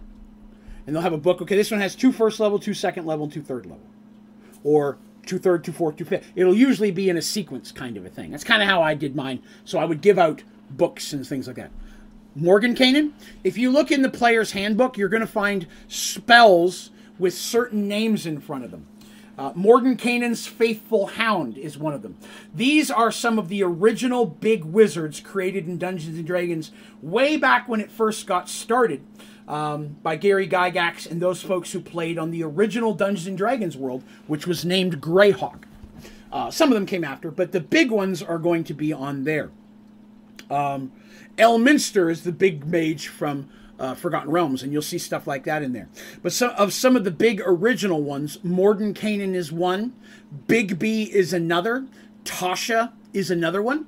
So actually, they just came out with a fifth edition book called uh, Tasha's Cauldron of Everything, which has a whole bunch of specialty spells and magic artifacts created by her, and uh, her thoughts and stuff on some of the other big mages. It's it's the one book I want to get a hold of of all the other optional hardcover books, it's the one I want to get the most. Because um, I've never seen anything with a lot of stuff about Tasha. One of my favorite spells is a relatively low level, and it's called Tasha's Uncontrollable Hideous Laughter. Literally, you cast it on someone and they can't stop laughing. It's potential, if you're strong enough, to make them laugh to death. It's a great spell. Um, Melf is another one. M E L F with Frank at the end. Melf. Melf's meteors. Melf's acid arrow, a very common spell to be taken by wizards because it's pretty damaging at a relatively early level. Uh, Xanther. I don't familiar. I'm not familiar with the Xanther. No. Bigby is the Bigby, Elminster, Mordenkainen, Tasha, uh, and that other one I just mentioned that I've already forgotten. are probably the big five that I'm used to seeing, at least in the traditional second edition. You know, there are other big mages, but many of their spells aren't in the player's handbook, kind of thing. And I haven't checked; they may not even be in this one. I'm assuming they are. Bigby has a set of spells that are are hands. A big hand appears, so it'll be grasping hand, Bigby's fist, and each each level spell that gets higher, the fist is more damaging. One becomes like a palm that won't let you walk around right? And then one is like a grab, it can grab you. One is a will just giant fist. So each level, the Bigby's hand spell, the next level spell is more powerful. Xanther's Guide to Everything. I've seen that book, but I'm not. That was never a spell that was in the player's handbook. It could be something new. They have added a couple new worlds since second edition, so it, it could be part of that. All right, I'm gonna continue here because I'm, I'm, going off on tangents about D and D, and I love talking about it. Okay, so we've only got a little less than an hour to go and I still have some important things I want to achieve. Especially stairs. That's a hint for something that's coming that's not important, but funny. Just remember that. Stairs. So again, there's this glowing thing. They find the spell books. Clearly, once they've got those on tap, they're taking those back. As much as Tobias is a little bit drooling himself, he knows that giving these over definitely going to help their cause with uh, two reasons. Going to help their cause with getting the sands and maybe help earn a little bit of mojo for the other mages. You know, showing that they're willing to share. They find a lot of alchemy supplies that are dusty but in good shape. Uh, Tobias does pocket a few of those that he finds in good shape because, again, Darkmoor's going to have all those. Um, let's see. Oh, I'm so sorry. I misled you. There was the eight books and they were trapped. Once they found the eight books, they were all duds. Searching the room for secret rooms underneath of uh, a stone underneath a very big comfy chair is his real spell books and an incredibly magical staff, the artifact that they've come to get. Tobias can pick it up and can see that Barnabas's staff is no slouch. This is a pretty powerful staff just a minor magic cast on it tells him how powerful it is. He's like, I would need days, if not weeks, of studying to be even to begin unlocking what this thing can do. No wonder uh, is as powerful as that Darkmoor was able to sense it with his other stuff, and why he would want it. They also decide that Tobias says that it might be good to see if they can get this shield thing down. Because obviously he thinks that the purple sphere is what's controlling the shield. So he wants some time to investigate that. While they hate to waste time, they give him. And it takes him a good hour to figure out how it works. There's a runic thing on the pedestal. Um, and the runic thing seems to control because the, the, the sphere that protects it is on the, the table. So it's it's a big pedestal with runes around it. And then the middle of it is the orb with the shield around it. So turning the runes in like a what's the word I'm looking for? Um, them dice things that you flippy around. I forget. You know, the dice cubes things. Something like that. We got to turn him in certain to unlock it. He manages to turn it off. The pedestal, the sphere then lowers into it and becomes almost like a part of it.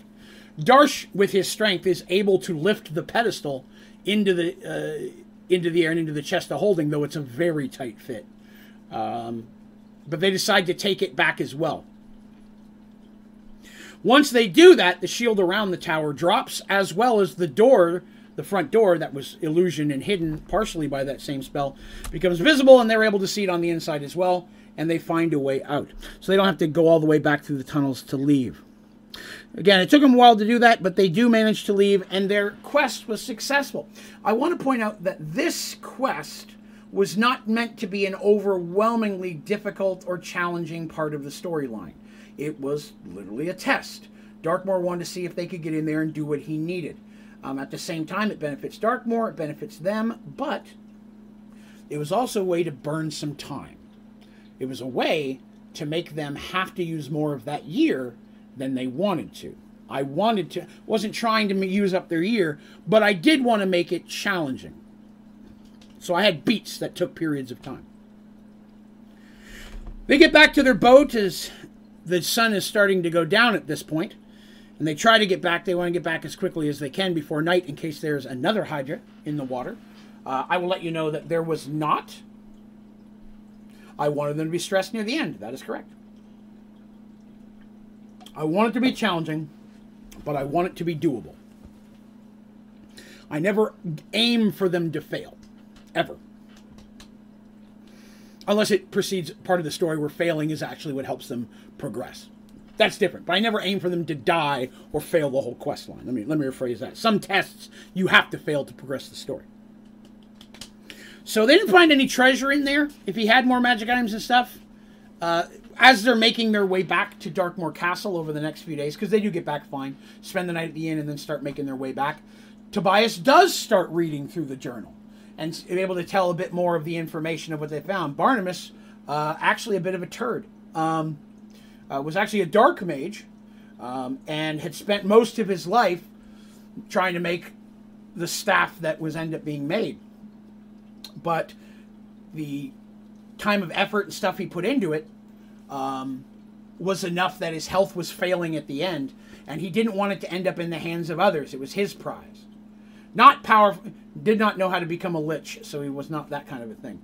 So he sent all of his apprentices out, sent them to leave, and let them take what magic items and stuff were within the castle, things that he considered a pittance at that point, and sent them out without telling them that he was coming to death. So they didn't realize that. Sent them on little quests and stuff. So as they are bumbling out, he puts the shield up. They can't get back in either.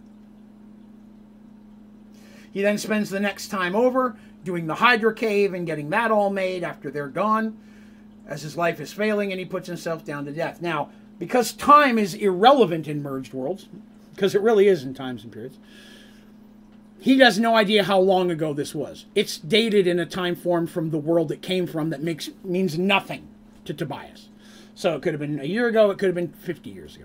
Hey, Michael, I'm going back to the beginning. All right, I hope you like it. Let me know. Throw something in the comments. Let me know what you thought. I'd love to hear it. And, uh, but he's able to read the tale over the next couple days and sleeping in the inns on their way back home. But they are were successful in their quest, and they return back to Darkmoor Castle. Oh, good, we have 45 minutes. It's time to get into the meat of the story. Delicious. If I was Darsh, I'd say the meat pie. I'm still kind of confused about the merge part. Uh, I'm definitely going to have a whole episode dedicated to that on Behind the Dice. The merge is its own conundrum. Uh, and I try to explain as much as I can without giving away story parts. That's what kind of makes it hard. So it takes them again another three days to return back to the kingdom of Darkmoor. And when they return, they are surprised to find that the city is decorated for a celebration. It turns out they, they get there um, in the morning. They travel all night the last night. They get there to find out that the next day is King Thomas's birthday. Arriving at the gate, they find some guards who are wait, waiting to see if they return, and they are taken to Tinkertork, who is pleased to see them and that they survived. Asks for some information. He says they're successful. He says, excellent. Follow me, and takes them back to the castle tower thing which is also very decorated, very busy. A lot of people bustling around. They're taken into that room they're always taken into, and they wait for a little while, and King Thomas arrives with Tinker Tinkertork. Damon's not there. He's busy preparing for the, the, the whatever's going on.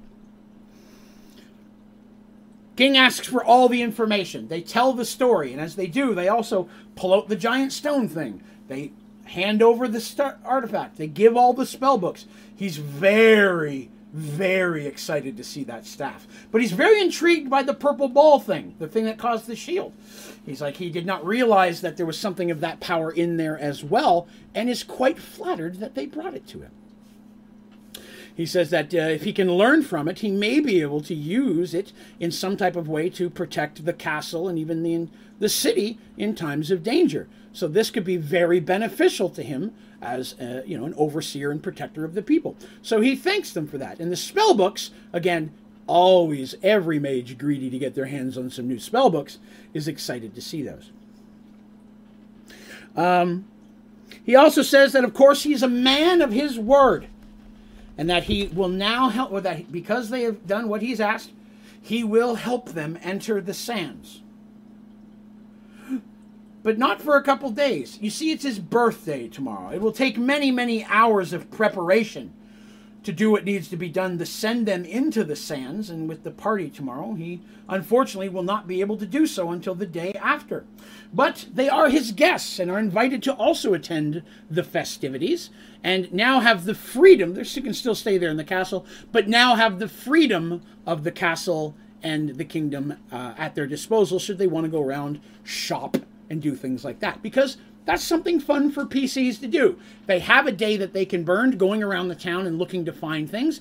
You know, maybe a fancy weapon, something cool, they, uh, something they want to take back and de- uh, decorate Serenity with. A cool tapestry, a cool rug. Sometimes, you know, like the rugs and stuff they found in that thing, they'll roll them up, throw them in the chest of holding, take them home, and then decorate Serenity with them or put them in the temple. They'll use these things as not just, I found this rug, I'm going to sell it to get the money.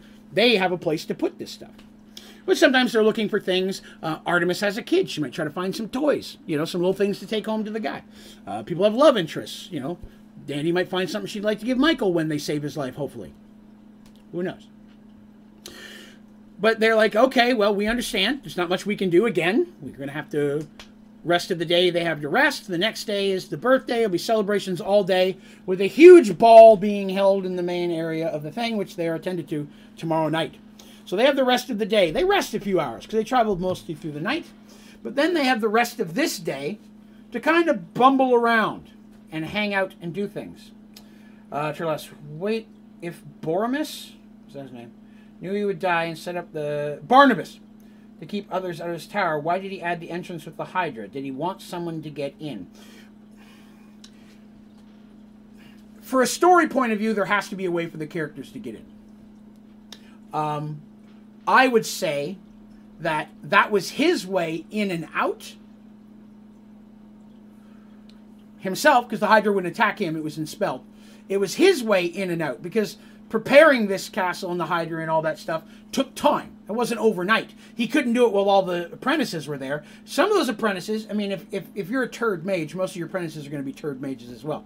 Not a lot of good people hanging out with evil wizards. So knowing what's in there, they may be trying to get back in over time. He may need a way in and out himself. So a way like that, let's be honest, the average mage is not going to make it through most of those tests. None of his apprentices were probably strong enough to unlock the wizard's door, but he would need a way in and out. But if he dropped the shield, there's the chance someone else could get in. That would be my thought process. Evil trusts no one. So, um, where was I? Tomorrow's birthday? Yes. So invites them to the ball, invites them to the festivity. There'll be events throughout the day. There'll be some like tournament type kind of stuff. He's not really into that, but he does have a kingdom, so he's things for the magic show, fireworks, all that kind of stuff. They're given their their still their rooms have been held for them, so they're given back the room, and they're given the freedom of the castle. Uh, at this point, they are his guests. Uh, so there are several things that happen with the characters over the next rest of the day. Artemis advised me that she wanted to go to the temple, of course, and speak with Damon. She's never really had this opportunity to speak to him alone and apologize for what happened the first time they came through here. You know, clubbing him over the head and stealing the magic artifact that he had been sworn to protect. You can understand that. Um, the characters also wanted to do some shopping, looking around. Uh, Darsh and Mercy wanted to chat a little bit with Tinkertork, find out about, you know, how military stuff works in this area, were there other threats in the area that they would have to be concerned about. There's a lot of meeting and learning about Darkmoor itself. But one of the first things that happened, as Artemis was settling in her things and she was about to leave, there was a knock on her door. So she opened it. And was genuinely surprised to find Ulrich standing there. So often Ulrich just shows up at Artemis's bedroom. So, um, Artemis, as we know, is the keeper of the chest of holding. That's one of her jobs. She has on to the chest of holding. So, in the chest of holding, all of them have extra supplies spare weapons, spare armor, spare clothing, things that they would do. And most of them have coins and such. So, if they, they carry a little bit on them, but they're pretty wealthy. So, they're no, there wasn't anything bigger, I promise. Uh, so, they carry coins on them, but they bring a lot more treasure than they carry because you never know what you're going to need, right? They're people of wealth. Um, and so all of them have spare money down there. And Ulrich asks if he can, uh, if it's okay with her, if he goes in the chest of holding and gets out some of his stuff, because if there's going to be a ball, a ball thing, he wants to get out. They all have some relatively nicer clothing, and he wants to go down and get some of his stuff. So he goes in and gets his stuff. It's rare that uh, Ulrich had an opportunity to chat with just Artemis, and I was giving them a role play moment because it's almost always Mercy and Ulrich, and I wanted, I try to have everybody, you'll be friends with everybody. I say that nothing matters, but everything matters. I am a dungeon master. But you understand, asking me questions for things that I've not told you, there's no way I'm going to then tell you. And that means there could be nothing, and I'm being mysterious because I want you to always worry. Much like playing press the button, if I always act suspicious, it's sometimes harder to tell when I'm really being suspicious. I'm a jerk. Okay, so um, Artemis does go and speaks with Damon, apologizes. Damon says he understands. Uh, she was her quest was something that she was, you know, trying to do. She was trying to fight an evil, and by defeating the evil, if you'll remember, the biggest threat to the kingdom in the area was also taken out. Um, and they returned it. So they, st- they borrowed it and left the castle a little weak, empty for a while, and embarrassed him that his defenses weren't enough to stop, you know, some tribals and a Kender, Michael and Artemis. But uh, you know, he's he has assured her that issue's been resolved, but he doesn't go into more detail. In other words, that thing's way more protected now. Um, it's the only artifact in the kingdom that's not locked up in the in the tower because it's a magic item that only clerics can use. So in an emergency, it needs to be where the cleric can get to it. Um, Damon cannot get into the, I guess you could say, vault that is locked by Darkmoor. If Darkmoor is unconscious or dead, he can't get to any of that stuff. So, you know, he still needs to have a way to get a hold of the powerful cleric item. But they talk and they talk about temple stuff. Uh, he asks what happened to the rest of the party. They got a little bit of a bridge story. Talks about young Te- uh, uh, uh Tevin, who went through and talks about Draven and Tevin's return and the fact that they have a uh, kid and all that stuff. And he's pleasantly surprised and genuinely wishes them well. Uh, Chase says, I'm brand new to D&D, and this is the best series I've ever seen, especially given how you explain things. Just want to say cheers. Well, thank you, Chase. I appreciate that. And welcome to Dungeons & Dragons. It's a ton of fun, which, for the record, my nickname in high school. Uh, I, I, will, I will beat a horse to death. A dead horse. I won't hurt a horse, but I'll, I'll kill a joke over and over again. Uh, but thank you for coming by. I appreciate that. And thank you for the compliment. I, I appreciate that. I I, I, take pride. I always wanted to be a writer, and I learned that I'm a storyteller. Different things, but along the same vein. Got here for your Minecraft uh, lives, and then found this. Excellent one. Glad you enjoyed the Minecraft stuff as well. Uh, if you weren't here earlier, and I should throw this to anybody who's here now, um, in just a couple of weeks, I'll be stepping down uh, from my full time job to a part time position so that I will be increasing the amount of time and such that I'll be able to put into the channel. So there's going to be a lot more streams, a lot more content um, new types of video series I want to come out that aren't that are pre-recorded, you know, like the Behind the Dice Dungeon Dragons tutorial that I put the first episode out of this week. Um, there's going to be more of that stuff in a couple of weeks once my new schedule kicks in. Uh, so I'm excited to be able to bring new stuff to everybody. So uh, keep an eye out for that because I'll be asking for a lot of feedback on some of the new things I'll be doing, what people like, what they don't like. That way I can tailor it to make sure I'm putting out content people enjoy. So um, Feedback like this from Chase, exactly what we're looking for. Will I have a different job? No, I'll be doing the exact same position. I'll still get yelled at just for less hours in a day. No, same position, same pay. Just means I'll get a little bit less vacation time. I'll get a little less sick time because I'm working less. But that works out because now if I want to take a day off, I got to use less hours. It still works out the same. And if there's a week where I'm, you know, around Christmas, or there's a week where maybe the channel's not doing as well one month, I can sign up to work more hours should I need to. Take a little time off streaming if finances become an issue. But things are going well. Hopefully, the channel continues to grow and that won't become uh, a situation. But it's there if I need it. There is a fallback. All right. But I appreciate that. And thank you, Chase. I'm excited as well. All right. Let's get delicious. The next day comes, and everyone gets to go out and enjoy things and the events. And Darsh is eating lots of what would be fair foods, you know, carnival foods and stuff. Everybody's enjoying the events, and even Dandy, who uh, you know is a little bit more sullen than normal, uh, manages to find a lot of fun and interesting things to do there. I still get all the health benefits. That was the biggest question I asked. Yes, I, I as long as I work between this many hours, I don't go less than that. I still get all the medical benefits that I have. So, yes, I didn't lose any of that. There were a few pies that he got a hold of. Yes, I'm sure there was. Imagine if there had been a pie eating competition. I always meant to have one and never got to.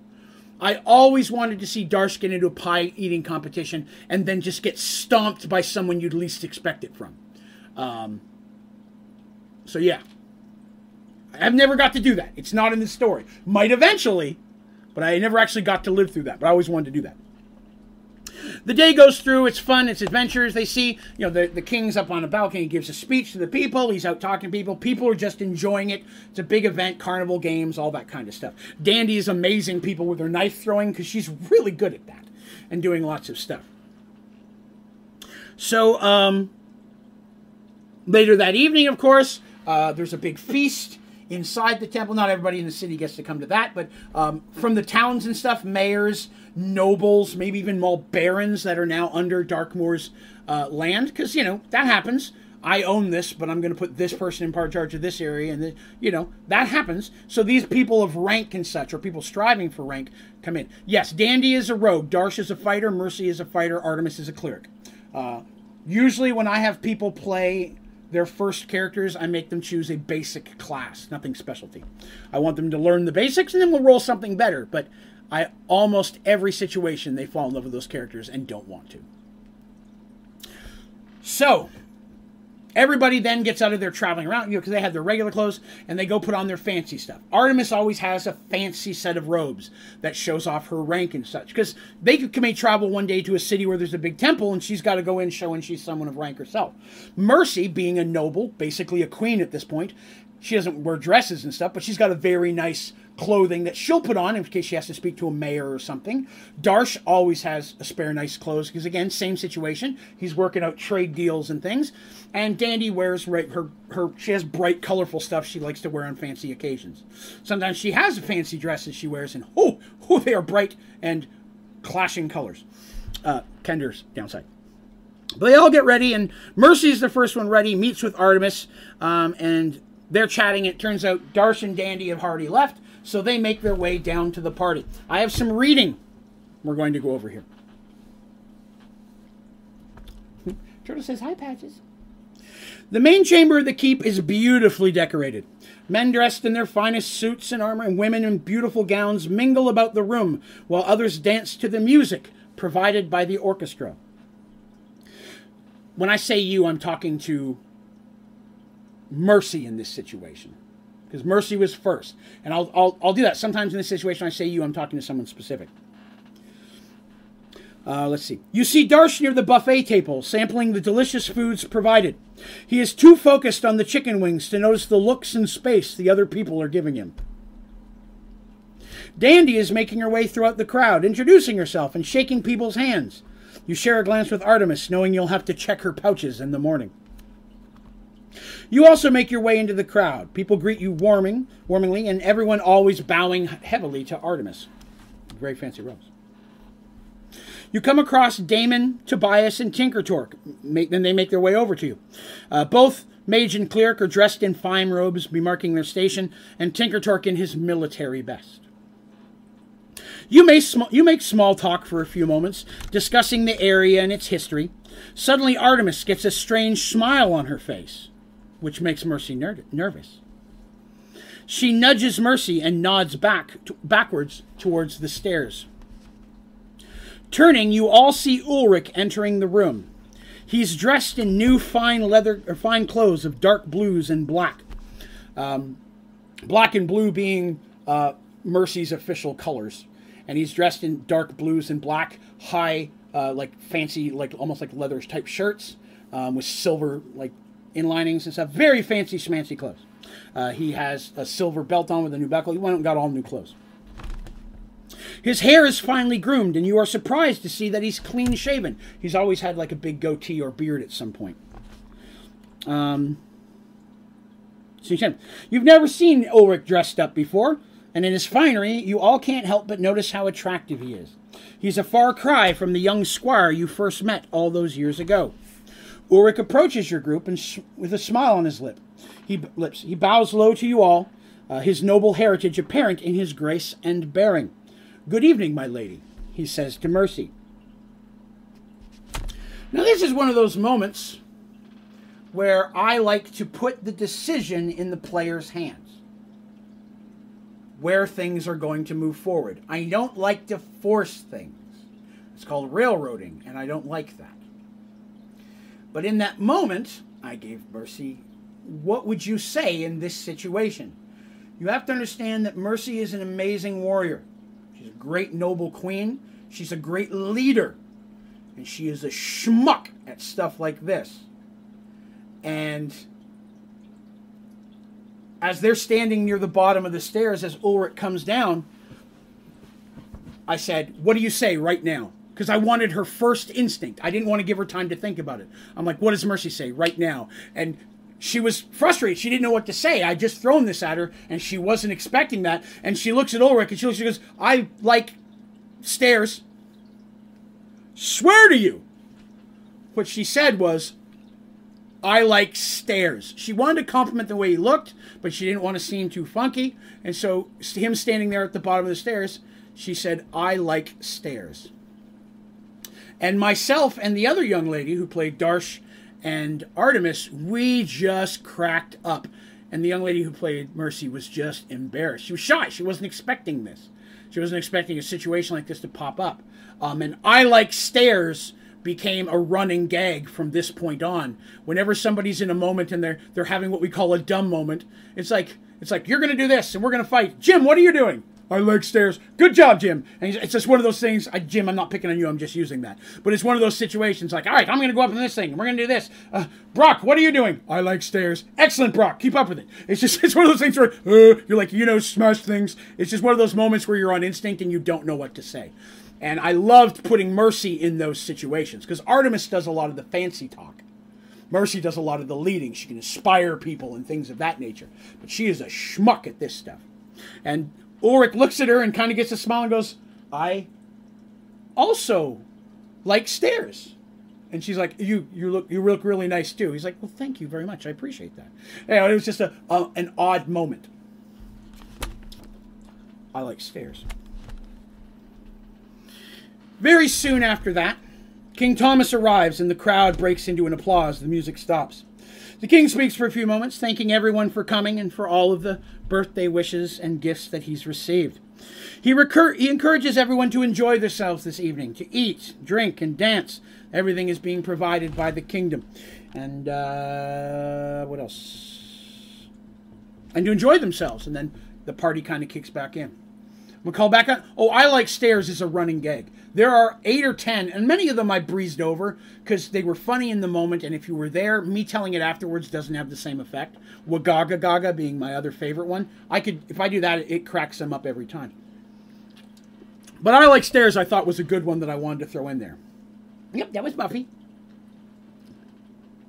They hang out, they chat a little bit, there's talking, the music is playing, and Ulrich steps up and asks Mercy to dance. Mercy, agreeing, takes her arm. Mercy knows how to dance. She was raised in a noble household herself. She's no slouch. She may not be good at the talking parts, but she knows how to do the basics. And they step out on the floor and they dance. Nothing squishy happens, nothing emotional. They just polite conversation. It was just meant to be a polite thing. And Artemis at one point is out dancing with Tobias. And while they're dancing, Mercy gets a big smile on her face when she notices that Darsh is dancing with Dandy. And he's just dancing around with swinging extra fast and her feet are flying and she's just giggling like crazy. And everybody just kind of applauding at how, how funny it looks that Darsh is on the dance floor. Because Darsh, not a dancer. So he's just up there swinging Dandy around like he's trying to dance. And her feet are just and every time she tries to gain her, her balance he swings her around wildly to keep her off balance and she's just giggling madly at the whole situation and everybody's laughing they find it funny and it's part of the celebration the night is a wonderful escape from all you've been through. By the time you return to your rooms, you're all exhausted, or in Darsh's situation, exhausted and stuffed. You sleep well, forgetting just for, uh, for just a night all the dangers left before you. So that was a little interlude of role playing opportunity. They got to talk to the NPCs. It was just supposed to be a hey, we're not fighting something, we're not solving a puzzle. Here's us in this situation getting to be us for once. And I try to do that in the stories when I have that opportunity, whether it's just going around and go I want to go to the shop and see what they have to sell and having cool haggling with the thing. I want them to have those regular experiences. These are people that not every moment is in danger, and so I try to work that in whenever possible. A lot of that stuff I breeze over in the story because I'm like they went shopping for the day. But that was 4 hours of us role playing, them going through and haggling and all that kind of stuff. So they did lose some time, but they didn't have any choice. They had to wait either way, so why not enjoy themselves where they could? Because a lot of their life, especially for poor Dandy, is very stressful right now. Um, and to take a moment out was a nice break for them. The next morning, they awaken, get dressed, and pack up their gear.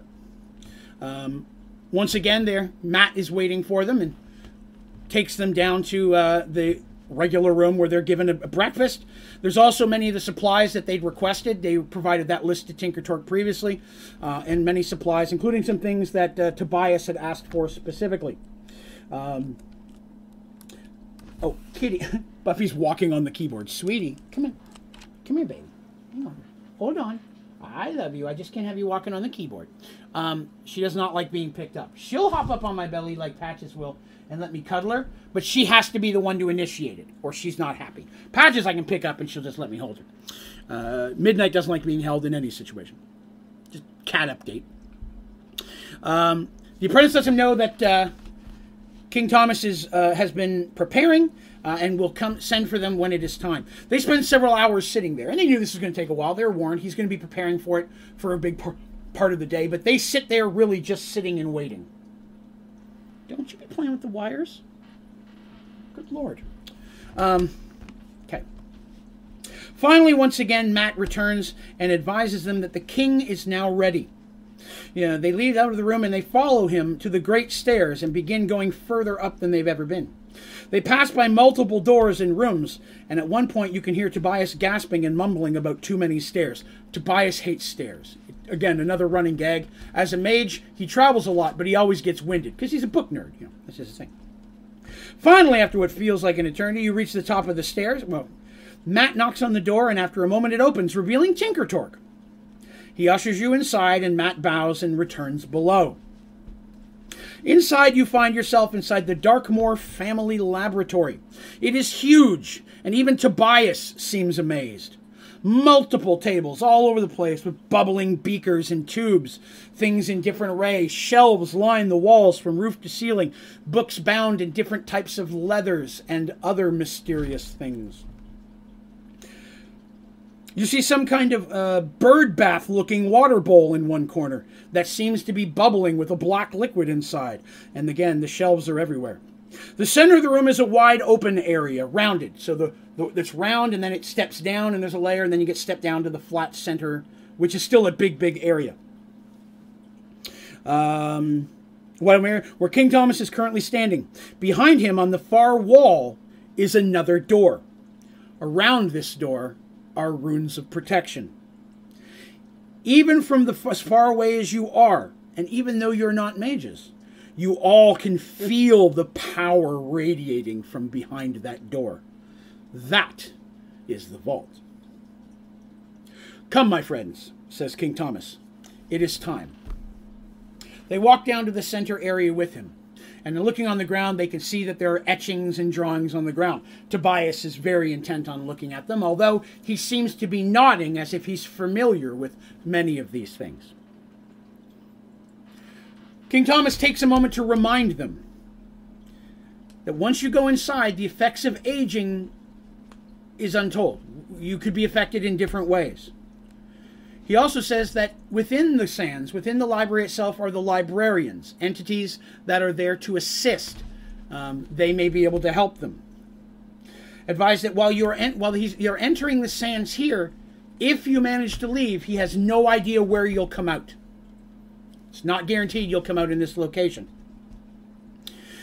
And he also advises them that they have one chance. He will not let them in again. If they manage to find their way out, he does not ever want to have this request made another time. And lastly, he reminds them that the sands itself is the personal realm of Kiara, goddess of time, and trespassers are not taken lightly. That to use or enter, a price or toll may be enacted. This may not be a free journey. Giving them a chance to change their mind, they all agree no, they want to move forward with it. Nodding his head, he, he walks over to a table and pulls off a blanket, and there is an hourglass that stands about this tall. Looks very old, of a dark wood. You can see that there are sands in it, obviously. It's an hourglass.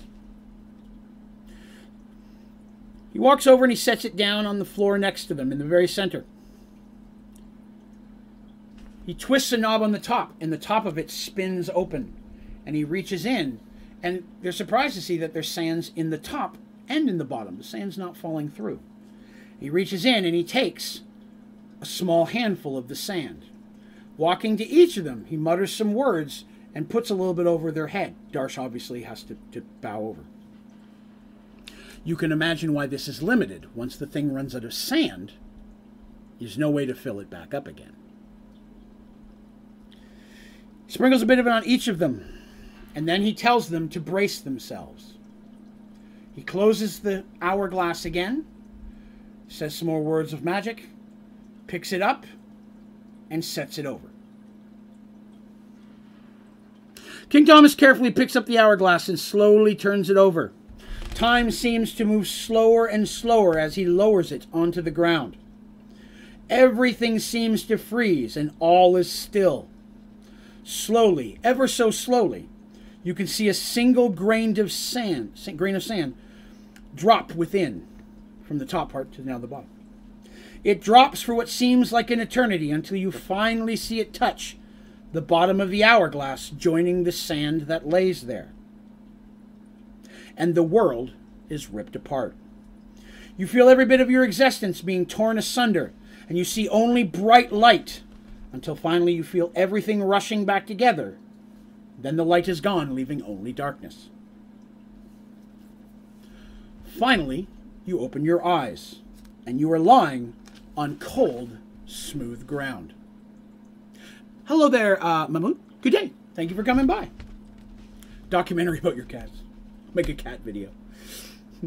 um, everyone stands up, and they are automatically know that they have succeeded in entering the sands.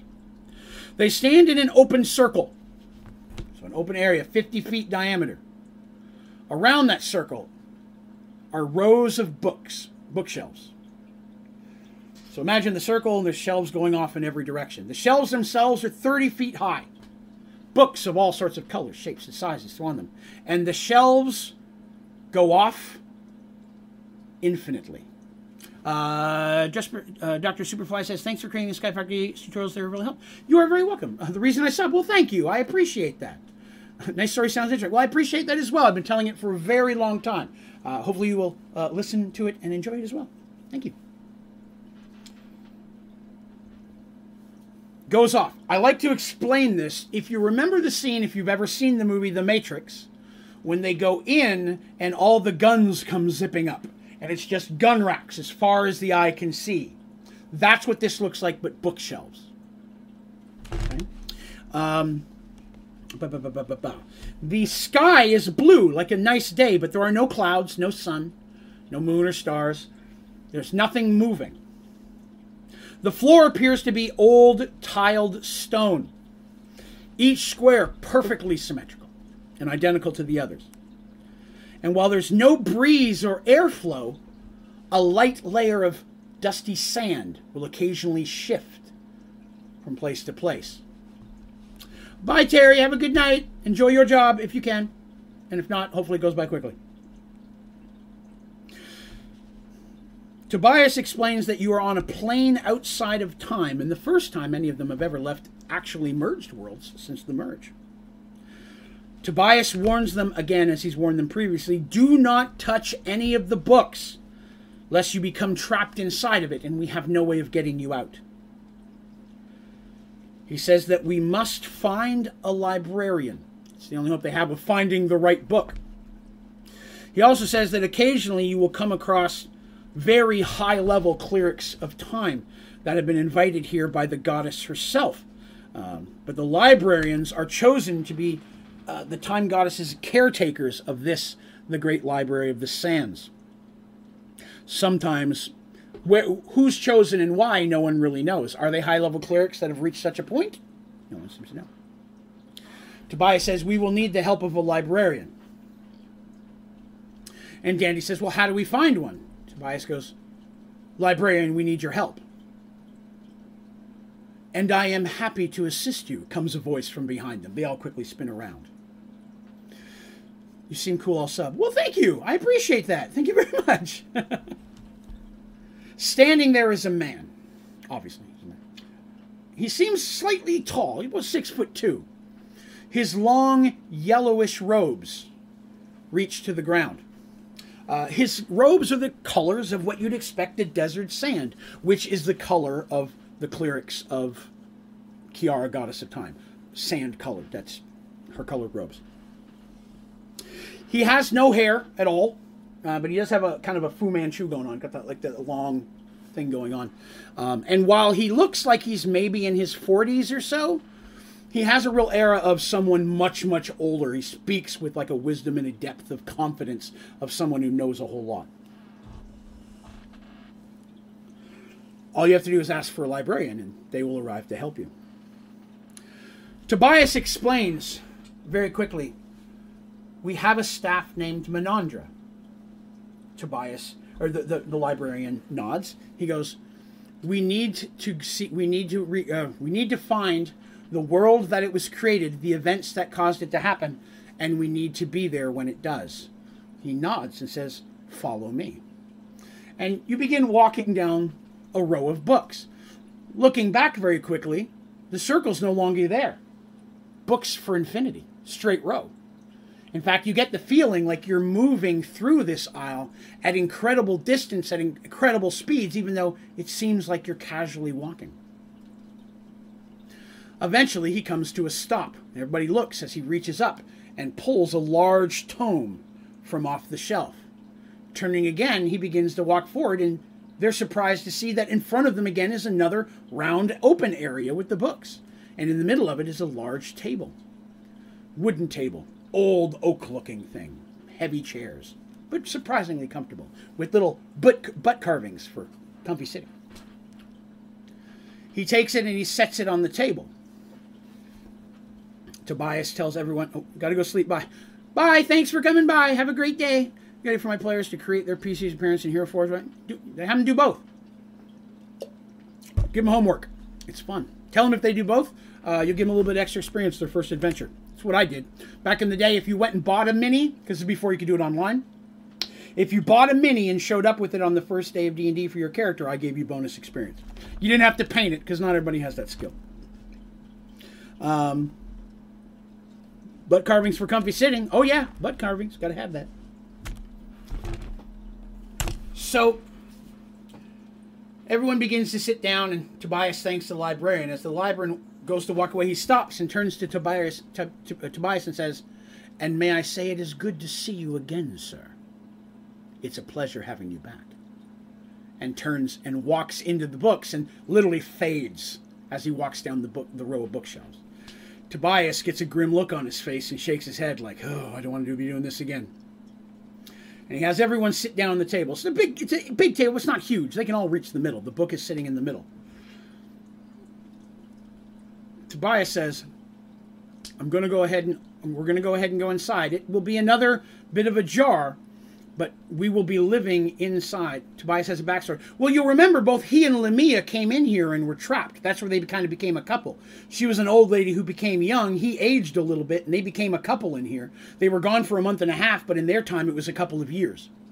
Uh, so they were in here before, and they had to get find their way back out. That that happened way earlier in the story. Hello, Patchy. Not yet. Treats are in a few minutes. I'm trying to get to the. This may run a little bit extra long tonight because there's a certain point I want to get to. He tells them all to brace themselves and reminds them to be very careful. If they die in here, there's no coming back for that. Everyone does as he directs and reaches in and puts his hand, their hand on the book. He says a few words, and they literally feel themselves. Imagine like being in a toilet and the water goes, and you're in it. It's like that. They just feel like they're swooshed, and they feel themselves pulled downward into the book, and then thunk. They hit the hard ground, and the leaves go everywhere. They stand up and they look around. They appear to be in a forest into late fall. The trees themselves look unusually bare, but not turning in, it's not quite cold enough to be winter yet. The sky is even a lightish gray, like a gloomy day. It's like it's completely overcast. And they find themselves on a bit of a hillside in what would be a large forest uh, of all this nature going off in the distance. They turn to Tobias. They're all there, and they go, "Where do we go?" He goes, "I, I honestly don't know. I don't know what happens here we have to find it. But wherever we are, we're close. We're close to a key part of this story.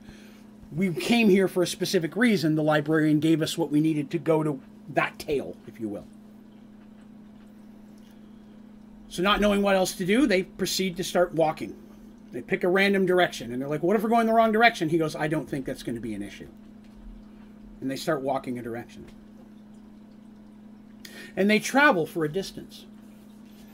Most of the day goes on, and they're just traveling through forest. Nothing seems hilly, you know, not mountainous, but it's hilly. Um, and as they're traveling, they're going to see themselves going a little bit. They feel like they're they're inclining. They're going a bit higher. No, not by a lot, but as they're going up and down hills, it seems to be going up a little bit high each time. Night comes and they camp. They set a small fire, small one. They don't know where they are. They try to keep it bare, minimum. They're in a mostly empty forest. A lot of dry leaves, so kindling is not a problem, but they do try to be careful. The night passes without incident, and the next day they continue on. They travel again for about half the day. Hey, baby, not yet. For about half the day. And they can hear the sounds ahead of them, what sounds like rushing water. You can't have my drink. You're too young to drink. You know this. No alcohol for you. Um, but they, uh, they travel. They hear water. They start making their way towards it. Oh, Buffy's got a Buffy's got a sore eye today. She's licking it. I'll put some medicine on in a few minutes, sweetie. Um, and they make their way towards the water. Like we'll get fill up our canteens and such while we can. Plus, water sometimes has a habit of leading to civilization. People live near water. The one thing that they have noticed is they haven't seen any animals, and there haven't been any birds chirping. It seems very, very unusually quiet. But the water's the first real sound they hear, other than wind. I mean, there's weather and stuff, you know, regular. It's not raining or anything. But they make their way uh, close to the water, and as they get to the water, they decide to start continuing on. Baby, you're walking on my keyboard again. You can't do that. You can't do that. You can't do that, okay? Sorry. For those of you listening on the audio version, I have three very beautiful little kitties uh, who get treats very soon from now, and they know that, so they're bugging me. so, uh, as they're making their way along the river, from up ahead of them, they hear voices calling out almost as if in distress. it's the first thing of any type of civilization that they've seen. So they're like, okay. They start hurrying forward. Again, being careful, quiet, cautiously. They move forward. The river itself is uh, it's not super wide, maybe 10 or 12 feet. Uh, relatively quick moving, but doesn't appear to be too uh, deep. And as they come to what appears to be like a little waterfall, like five or six feet, not real big. And then the water continues on. As they get there and they're looking kind of down, they can see a group of what appears to be six or eight humans, poorly dressed, a couple children, one woman carrying a, or one man carrying a small child, trying to wade across the water, and they, the people in front appear to be trying to hurry the people in the back.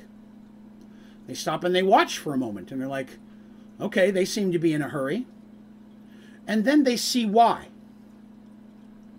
As the dead begin to walk out of the trees, our heroes see 10 to 12 clearly undead zombies shuffling towards the water, going after the people. Well, they can't have that now, can they? Without hesitation, they rush forward to help the people in the water. As they get close, the zombies are also now in the water moving forward, and one woman has fallen and actually gone a bit downstream and has actually washed closer to the zombies. The man who is next to her has a child, and you can see he wants to go help her, but he can't let go of the child and has to try to continue on. The water and current being very fast, but just not really deep. The woman stands up and is trying to make her way across, but the zombies are, are gaining in steam. They seem to be less affected by the water. Our group manages to reach the shore as the first humans do, and they're shocked to see living people there. And immediately Artemis raises her hands and starts casting Turn Undead. Which is effective, although not quite as effective as normal. But it does have an effect on the undead, at least the closest ones. But several, a little bit down the river, close to the woman, are too far away. Darsh doesn't hesitate. He immediately uses his rush powers to boost forward into the water being as tall as he is, the water's even more shallow to him. He's going to be less knocked over, especially with his weight. He goes charging in and still slips and falls anyways, but he gets back up and keeps going. And he manages to get to the woman at the same time as a zombie and literally just cleaves the thing in half. Darsh is a big guy. Grabbing the woman under his arm, he starts rushing back through the water. Again, he spends more time around water than anybody. He's pretty sure footed, but he does lose some balance with the rush boots. Making his way back to the shore, Artemis has turned the group of undead. There doesn't appear to be more, and they're now wandering off confused.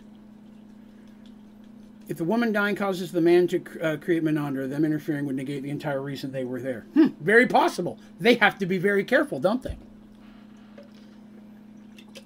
We had discussed this. They have to be careful because they can definitely change the story, but they can't change time. They get one stab at this.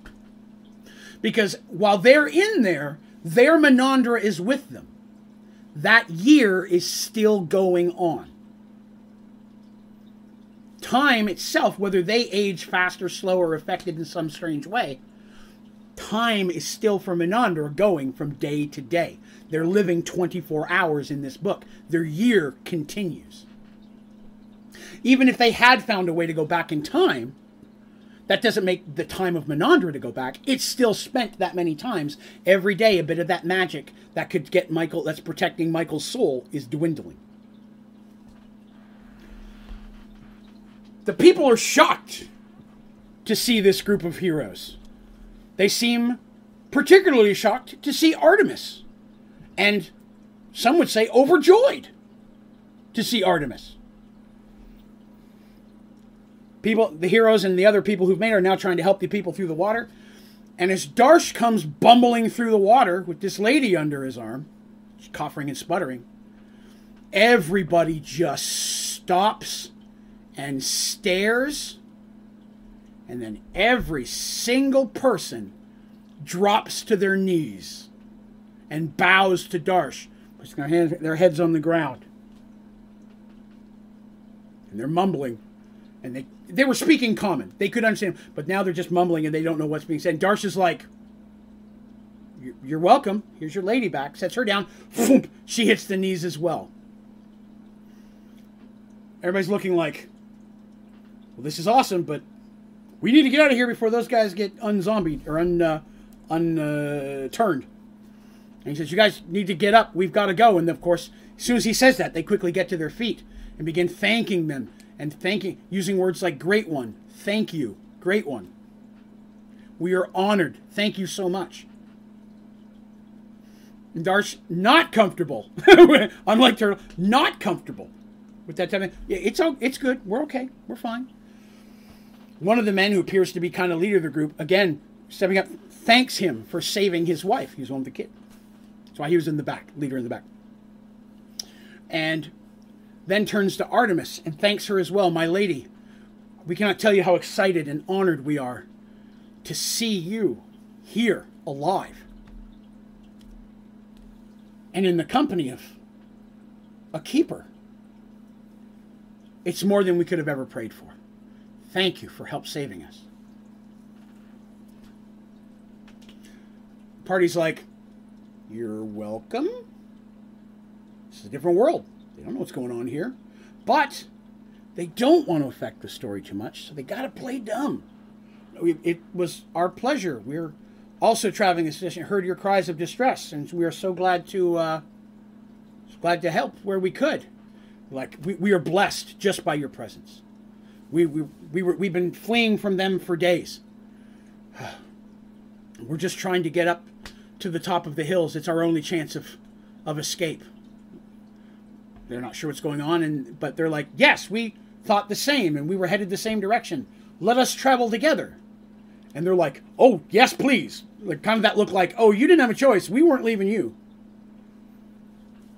And they start going up again. And as they're traveling again, everyone seems honored that Artemis is there.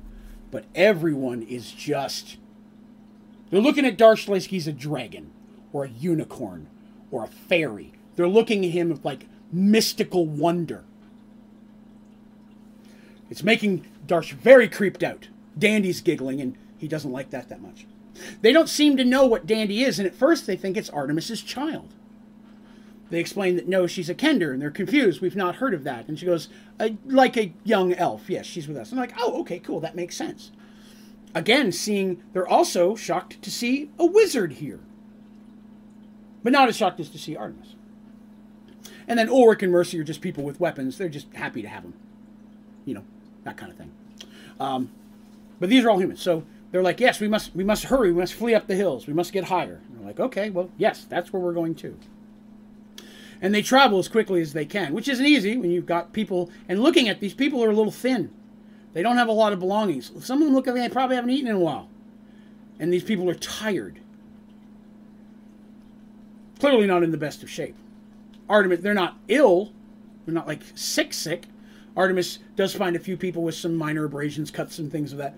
She does some minor heals, which again, they're like, oh, so powerful. And they continue up the hills wait a week or two. There you go, Turtle. I apologize. I have to ignore the questions that would give away something that's coming. so yeah, I, I I can't answer some questions, but you know, cliffhanger? No, not yet. We've got about 10 to 15 more minutes. We're going to run a little long today. I hope you guys aren't too mad about it. Uh, but there's a specific point I want to get to. They're making their way up to the top of the hill. And as they do, they're trying to ask questions without giving away too much away. Um, but the people just keep, you know, a lot of them are out of breath. They're traveling hard. There's not a whole lot of talking going on.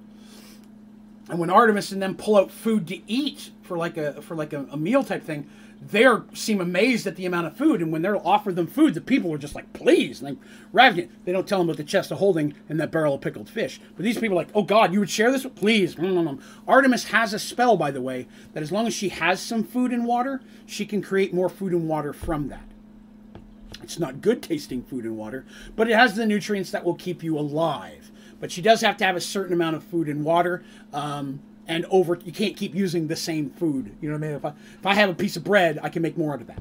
I can't then the next day make more out of that same bread. I have to get another piece of bread, you know. So you, you still your food supply will dwindle, but she can definitely stretch it out. It's a cleric spell, relatively low level, but incre- but at, at her level, pretty powerful. She can make a lot of food. So she starts doing that with some of the food they had, and they're mystified. There's a woman who could just create food, start handing food to them and such. Um, and every one of them, before they begin eating, walk over and take a piece of it and try to offer it to Darsh. Now, in a normal situation, Darsh would be like, well, this is how people should act. Excellent, thank you. But he's like, no, please have your food. And the person thanks him and walks away. Next person walks up and tries to do the same thing. He has to tell every single person no, you go ahead and eat it before they'll actually touch their food. And then when they do, they just tear into it. Comes dark, they prepare to set camp. They go to light a fire, and people are like, no, don't. Please do not light a fire. The dead will be able to see it from great distance.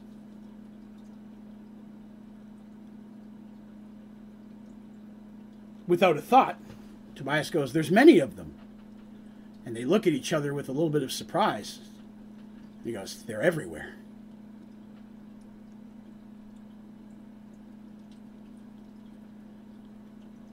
Tobias says, We're heading this way direction as well, but we must admit we're not from these lands. And so we're not quite sure where we're going. We're also just seeking safety. People nod their head. That makes sense. He goes, You're in luck. We've heard rumors that there's a safe place up in the upper hills, high above in, in, in, the upper mountains. We're just trying to get there. We don't know if it's true or not, but it's the last chance we've got. And they're like, well, then we will also go there as it sounds like that's the best thing, and we will help get you there. And they're all, oh, thank goodness. Yes, please stay with us.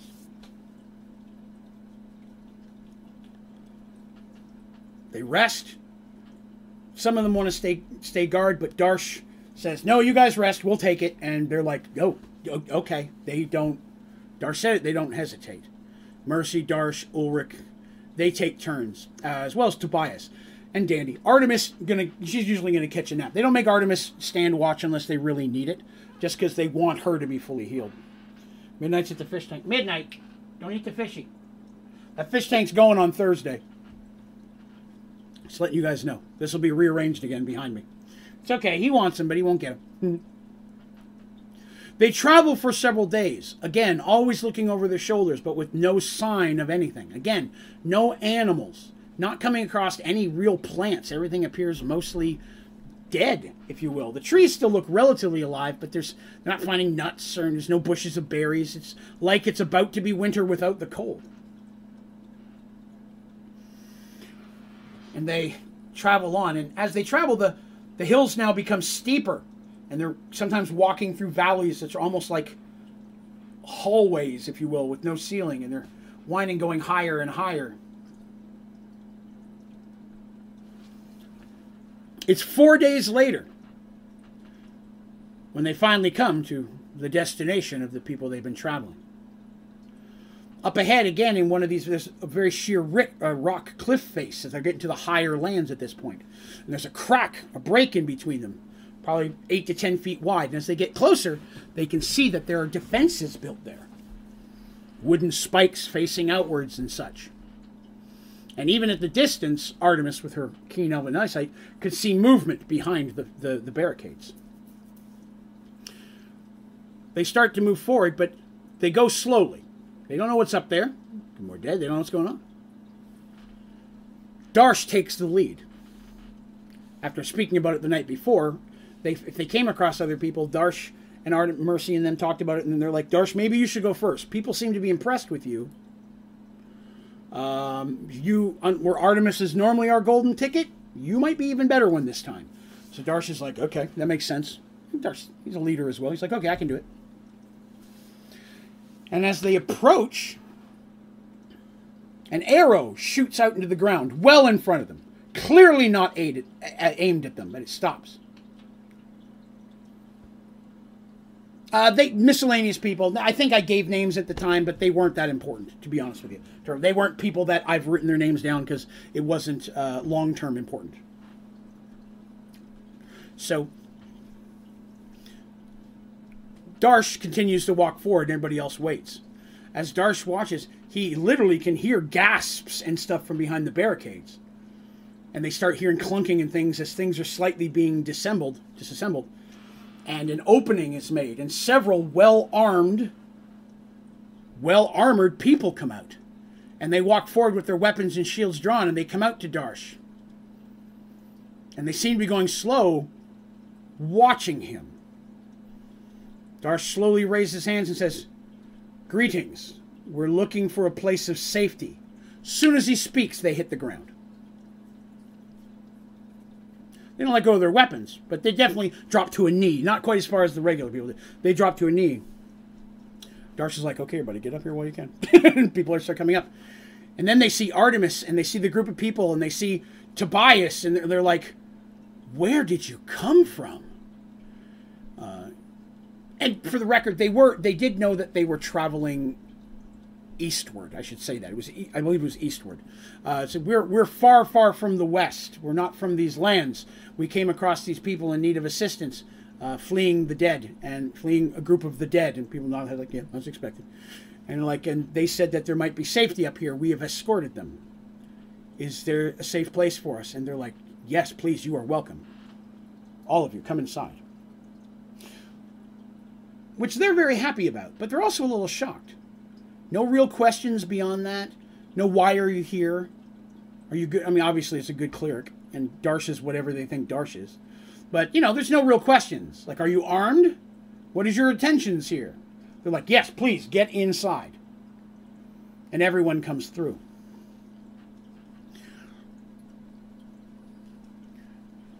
One of the people that they're with, one of the people they saved, asks, Is this place safe? Have we found a safe place? One of the guards goes, As safe as any place in this wretched world. This land is known as Panamore. The main encampment is several hours that direction. Several of my men will escort you. One's going to go ahead to let them know you're coming. Refugees are accepted and, and they will help you. And everyone gives thanks, like, oh, thank goodness, so much so. And again, all of them look at Darsh and like, thank you, my lord, thank you, sir, thank you, sire, bless you, sir, thank you, sire. Darsh is like, okay, sure. And Dar- they, they're long, they continue on. Again, they've been traveling for a bit of the day. It's early to mid afternoon. They travel several hours. It's now getting later in the afternoon. And they arrive at what is the encampment. Now, the encampment is a bunch of buildings, probably crudely made wooden cabins, maybe some tents, some rough buildings and such that are made.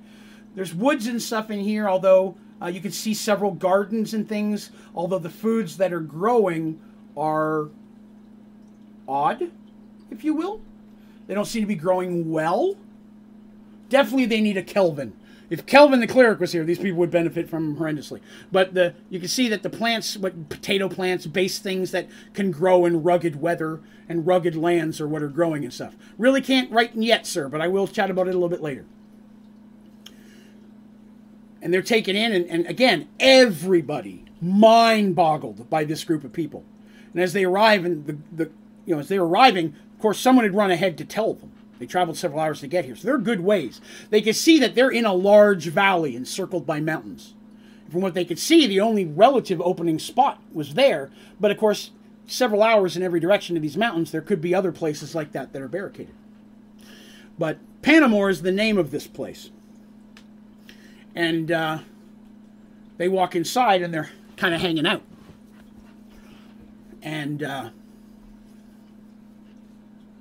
I'm going to do something here in a minute that I normally don't try to do, and I hope it doesn't sound horrible. And if it does, please tell me and I'll stop in a minute. But they're taken inside, and they can see that there's people who are blacksmithing and stuff. There's people who are doing stuff. They can see there's people making spears. There's people making very base weapons, more wooden spike things like you saw at the barricades. Uh, things that clearly are being taken to defend different areas. Oh, maybe very much so, Turtle. Um, but they're taken in. Now, someone of relative rank seems to come up, someone a bit of a leader, clearly not person in charge, but they're like, and of course they come up, and again, he knees for just a minute and then stands back up, and he's like, uh, My lord, and my ladies, and everyone, he goes, We cannot tell you how blessed we are by your presence. The light itself is showing us a sign today we never thought we would see, and we cannot tell you how important it is that you've come to be here. Please, please, come with me. And he leads them into what is the, probably the largest and best built building here, which in itself is not huge. And they're taken into a room. Uh, it's a relatively nice room. It's not real cluttered. Chairs and stuff seem to be very handmade, nothing fancy. Um, nothing that would hold Darsh, so he just kind of leans up against the wall a little bit. And they're in there, and the person's like, We heard you were coming, so on and so forth. Um, I've, I've sent word. Uh, there will be people here to see you very, very soon. But again, thank you so much for coming.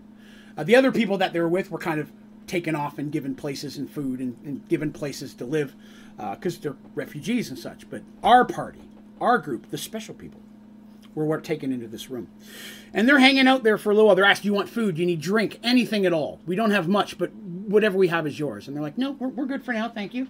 In back of their mind, like, We got that barrel of pickled fish, man. Don't you worry about it. I'm like, We're good.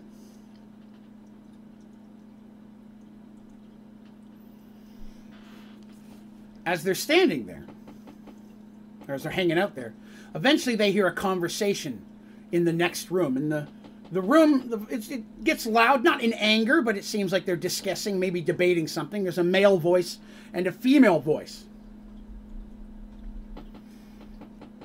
And then the door opens, and the male walks through. Although he's still talking to whoever's in the other room, his head's kind of turned in that direction. You know, he's chatting to him. But as he walks out, you see that it's a dwarf, an older dwarf. But he's dressed in very fine plate mail, although maybe a little dingy. Tabard hanging over him of white and gold. Colors, not real gold. Strapped to his back is a large two handed hammer. And all of you know a paladin when you see one. The dwarf walks in and he's talking, and he's and he stops and he turns and he stops, and he sees everybody in this room. And even though everyone's mind boggled on Darsh, he's staring at Artemis. And all he can say is, my, my, my lady. And he turns and he says, Lass, get in here quickly. And a woman walks in, also in heavy armor, though not quite as detailed as his, no tabard and such although she is much taller, her long dark purple hair reaching to the middle of her back. Clearly an elven, but with a slightly bluish tinge to her skin, steps in. Also, and she goes, What is it, Fenton? And she steps in and she stops too. But when she says, What is it, Fenton? Dandy, eyes open wide, in shock. And the others are shocked what they see, but they're shocked more at Dandy's reaction because if they didn't know better, if she hadn't been a Kender, they would think that the look in her eyes is fear. And the elven woman steps in. She goes, Well, now, this is quite a surprise. Fenton, the paladin dwarf, steps up and introduces himself as Fenton Battlesmith, Dwarven Paladin of the Light. My lass, it's been so long.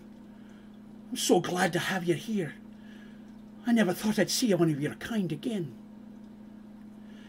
he turns to the elven woman and says, See, the gods have not abandoned us. They're still there. The woman looks doubtful nods at him and turns and says, It is truly a blessing that the light has brought you to us.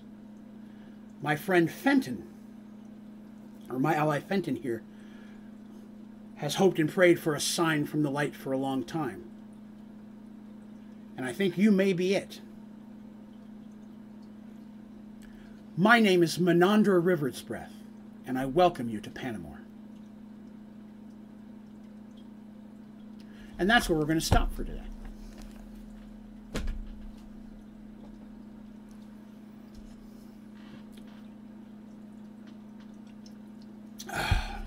That's the point I wanted to get to. That's the point that I cut it off when we were playing many years ago as well. That's the exact spot that I stopped. My name is Menandra Riversbreath, and I welcome you to Panamore. I was really excited about that cliffhanger. Ah, Teresa, does my heart good when I see you frustrated at my cliffhanger? Flashes back to all the times that you were happy at my deaths. this is my vengeance. And I know you won't have me arrested for this because you wouldn't get more story. so hopefully that'll give you guys something a little bit to think about um, before next week, because next week is week three. So after next week, we'll be jump. We'll have a, a after three weeks of Merge Worlds. The fourth week is um, the members stream. Now, with the new schedule coming out and testing things and such here in the next couple weeks, it is possible that I may move the members stream, the monthly members stream, to a different day of the week. And if people are interested, I may try to start doing merged worlds every week. So instead of taking a week off for merged worlds, I would do it every week and I would just once a month hold the member stream on a different night.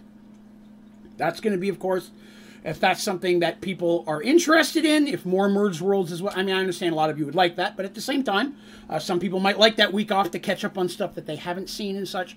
Uh, so that's something I'm going to be throwing out to the community, get some feedback and see what you guys like. But I think that I'd like to try to move it where merged worlds is every week. You know, many of you will know we used to do this every other week.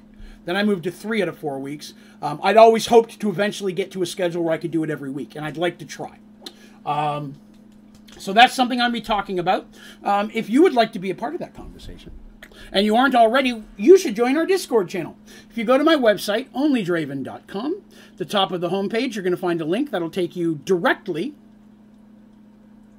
into our Discord channels. Welcome to everyone. You'll find a lot of other good stuff there, like the uh, ODG store. You can find cool merged worlds and Only Draven Gaming merchandise.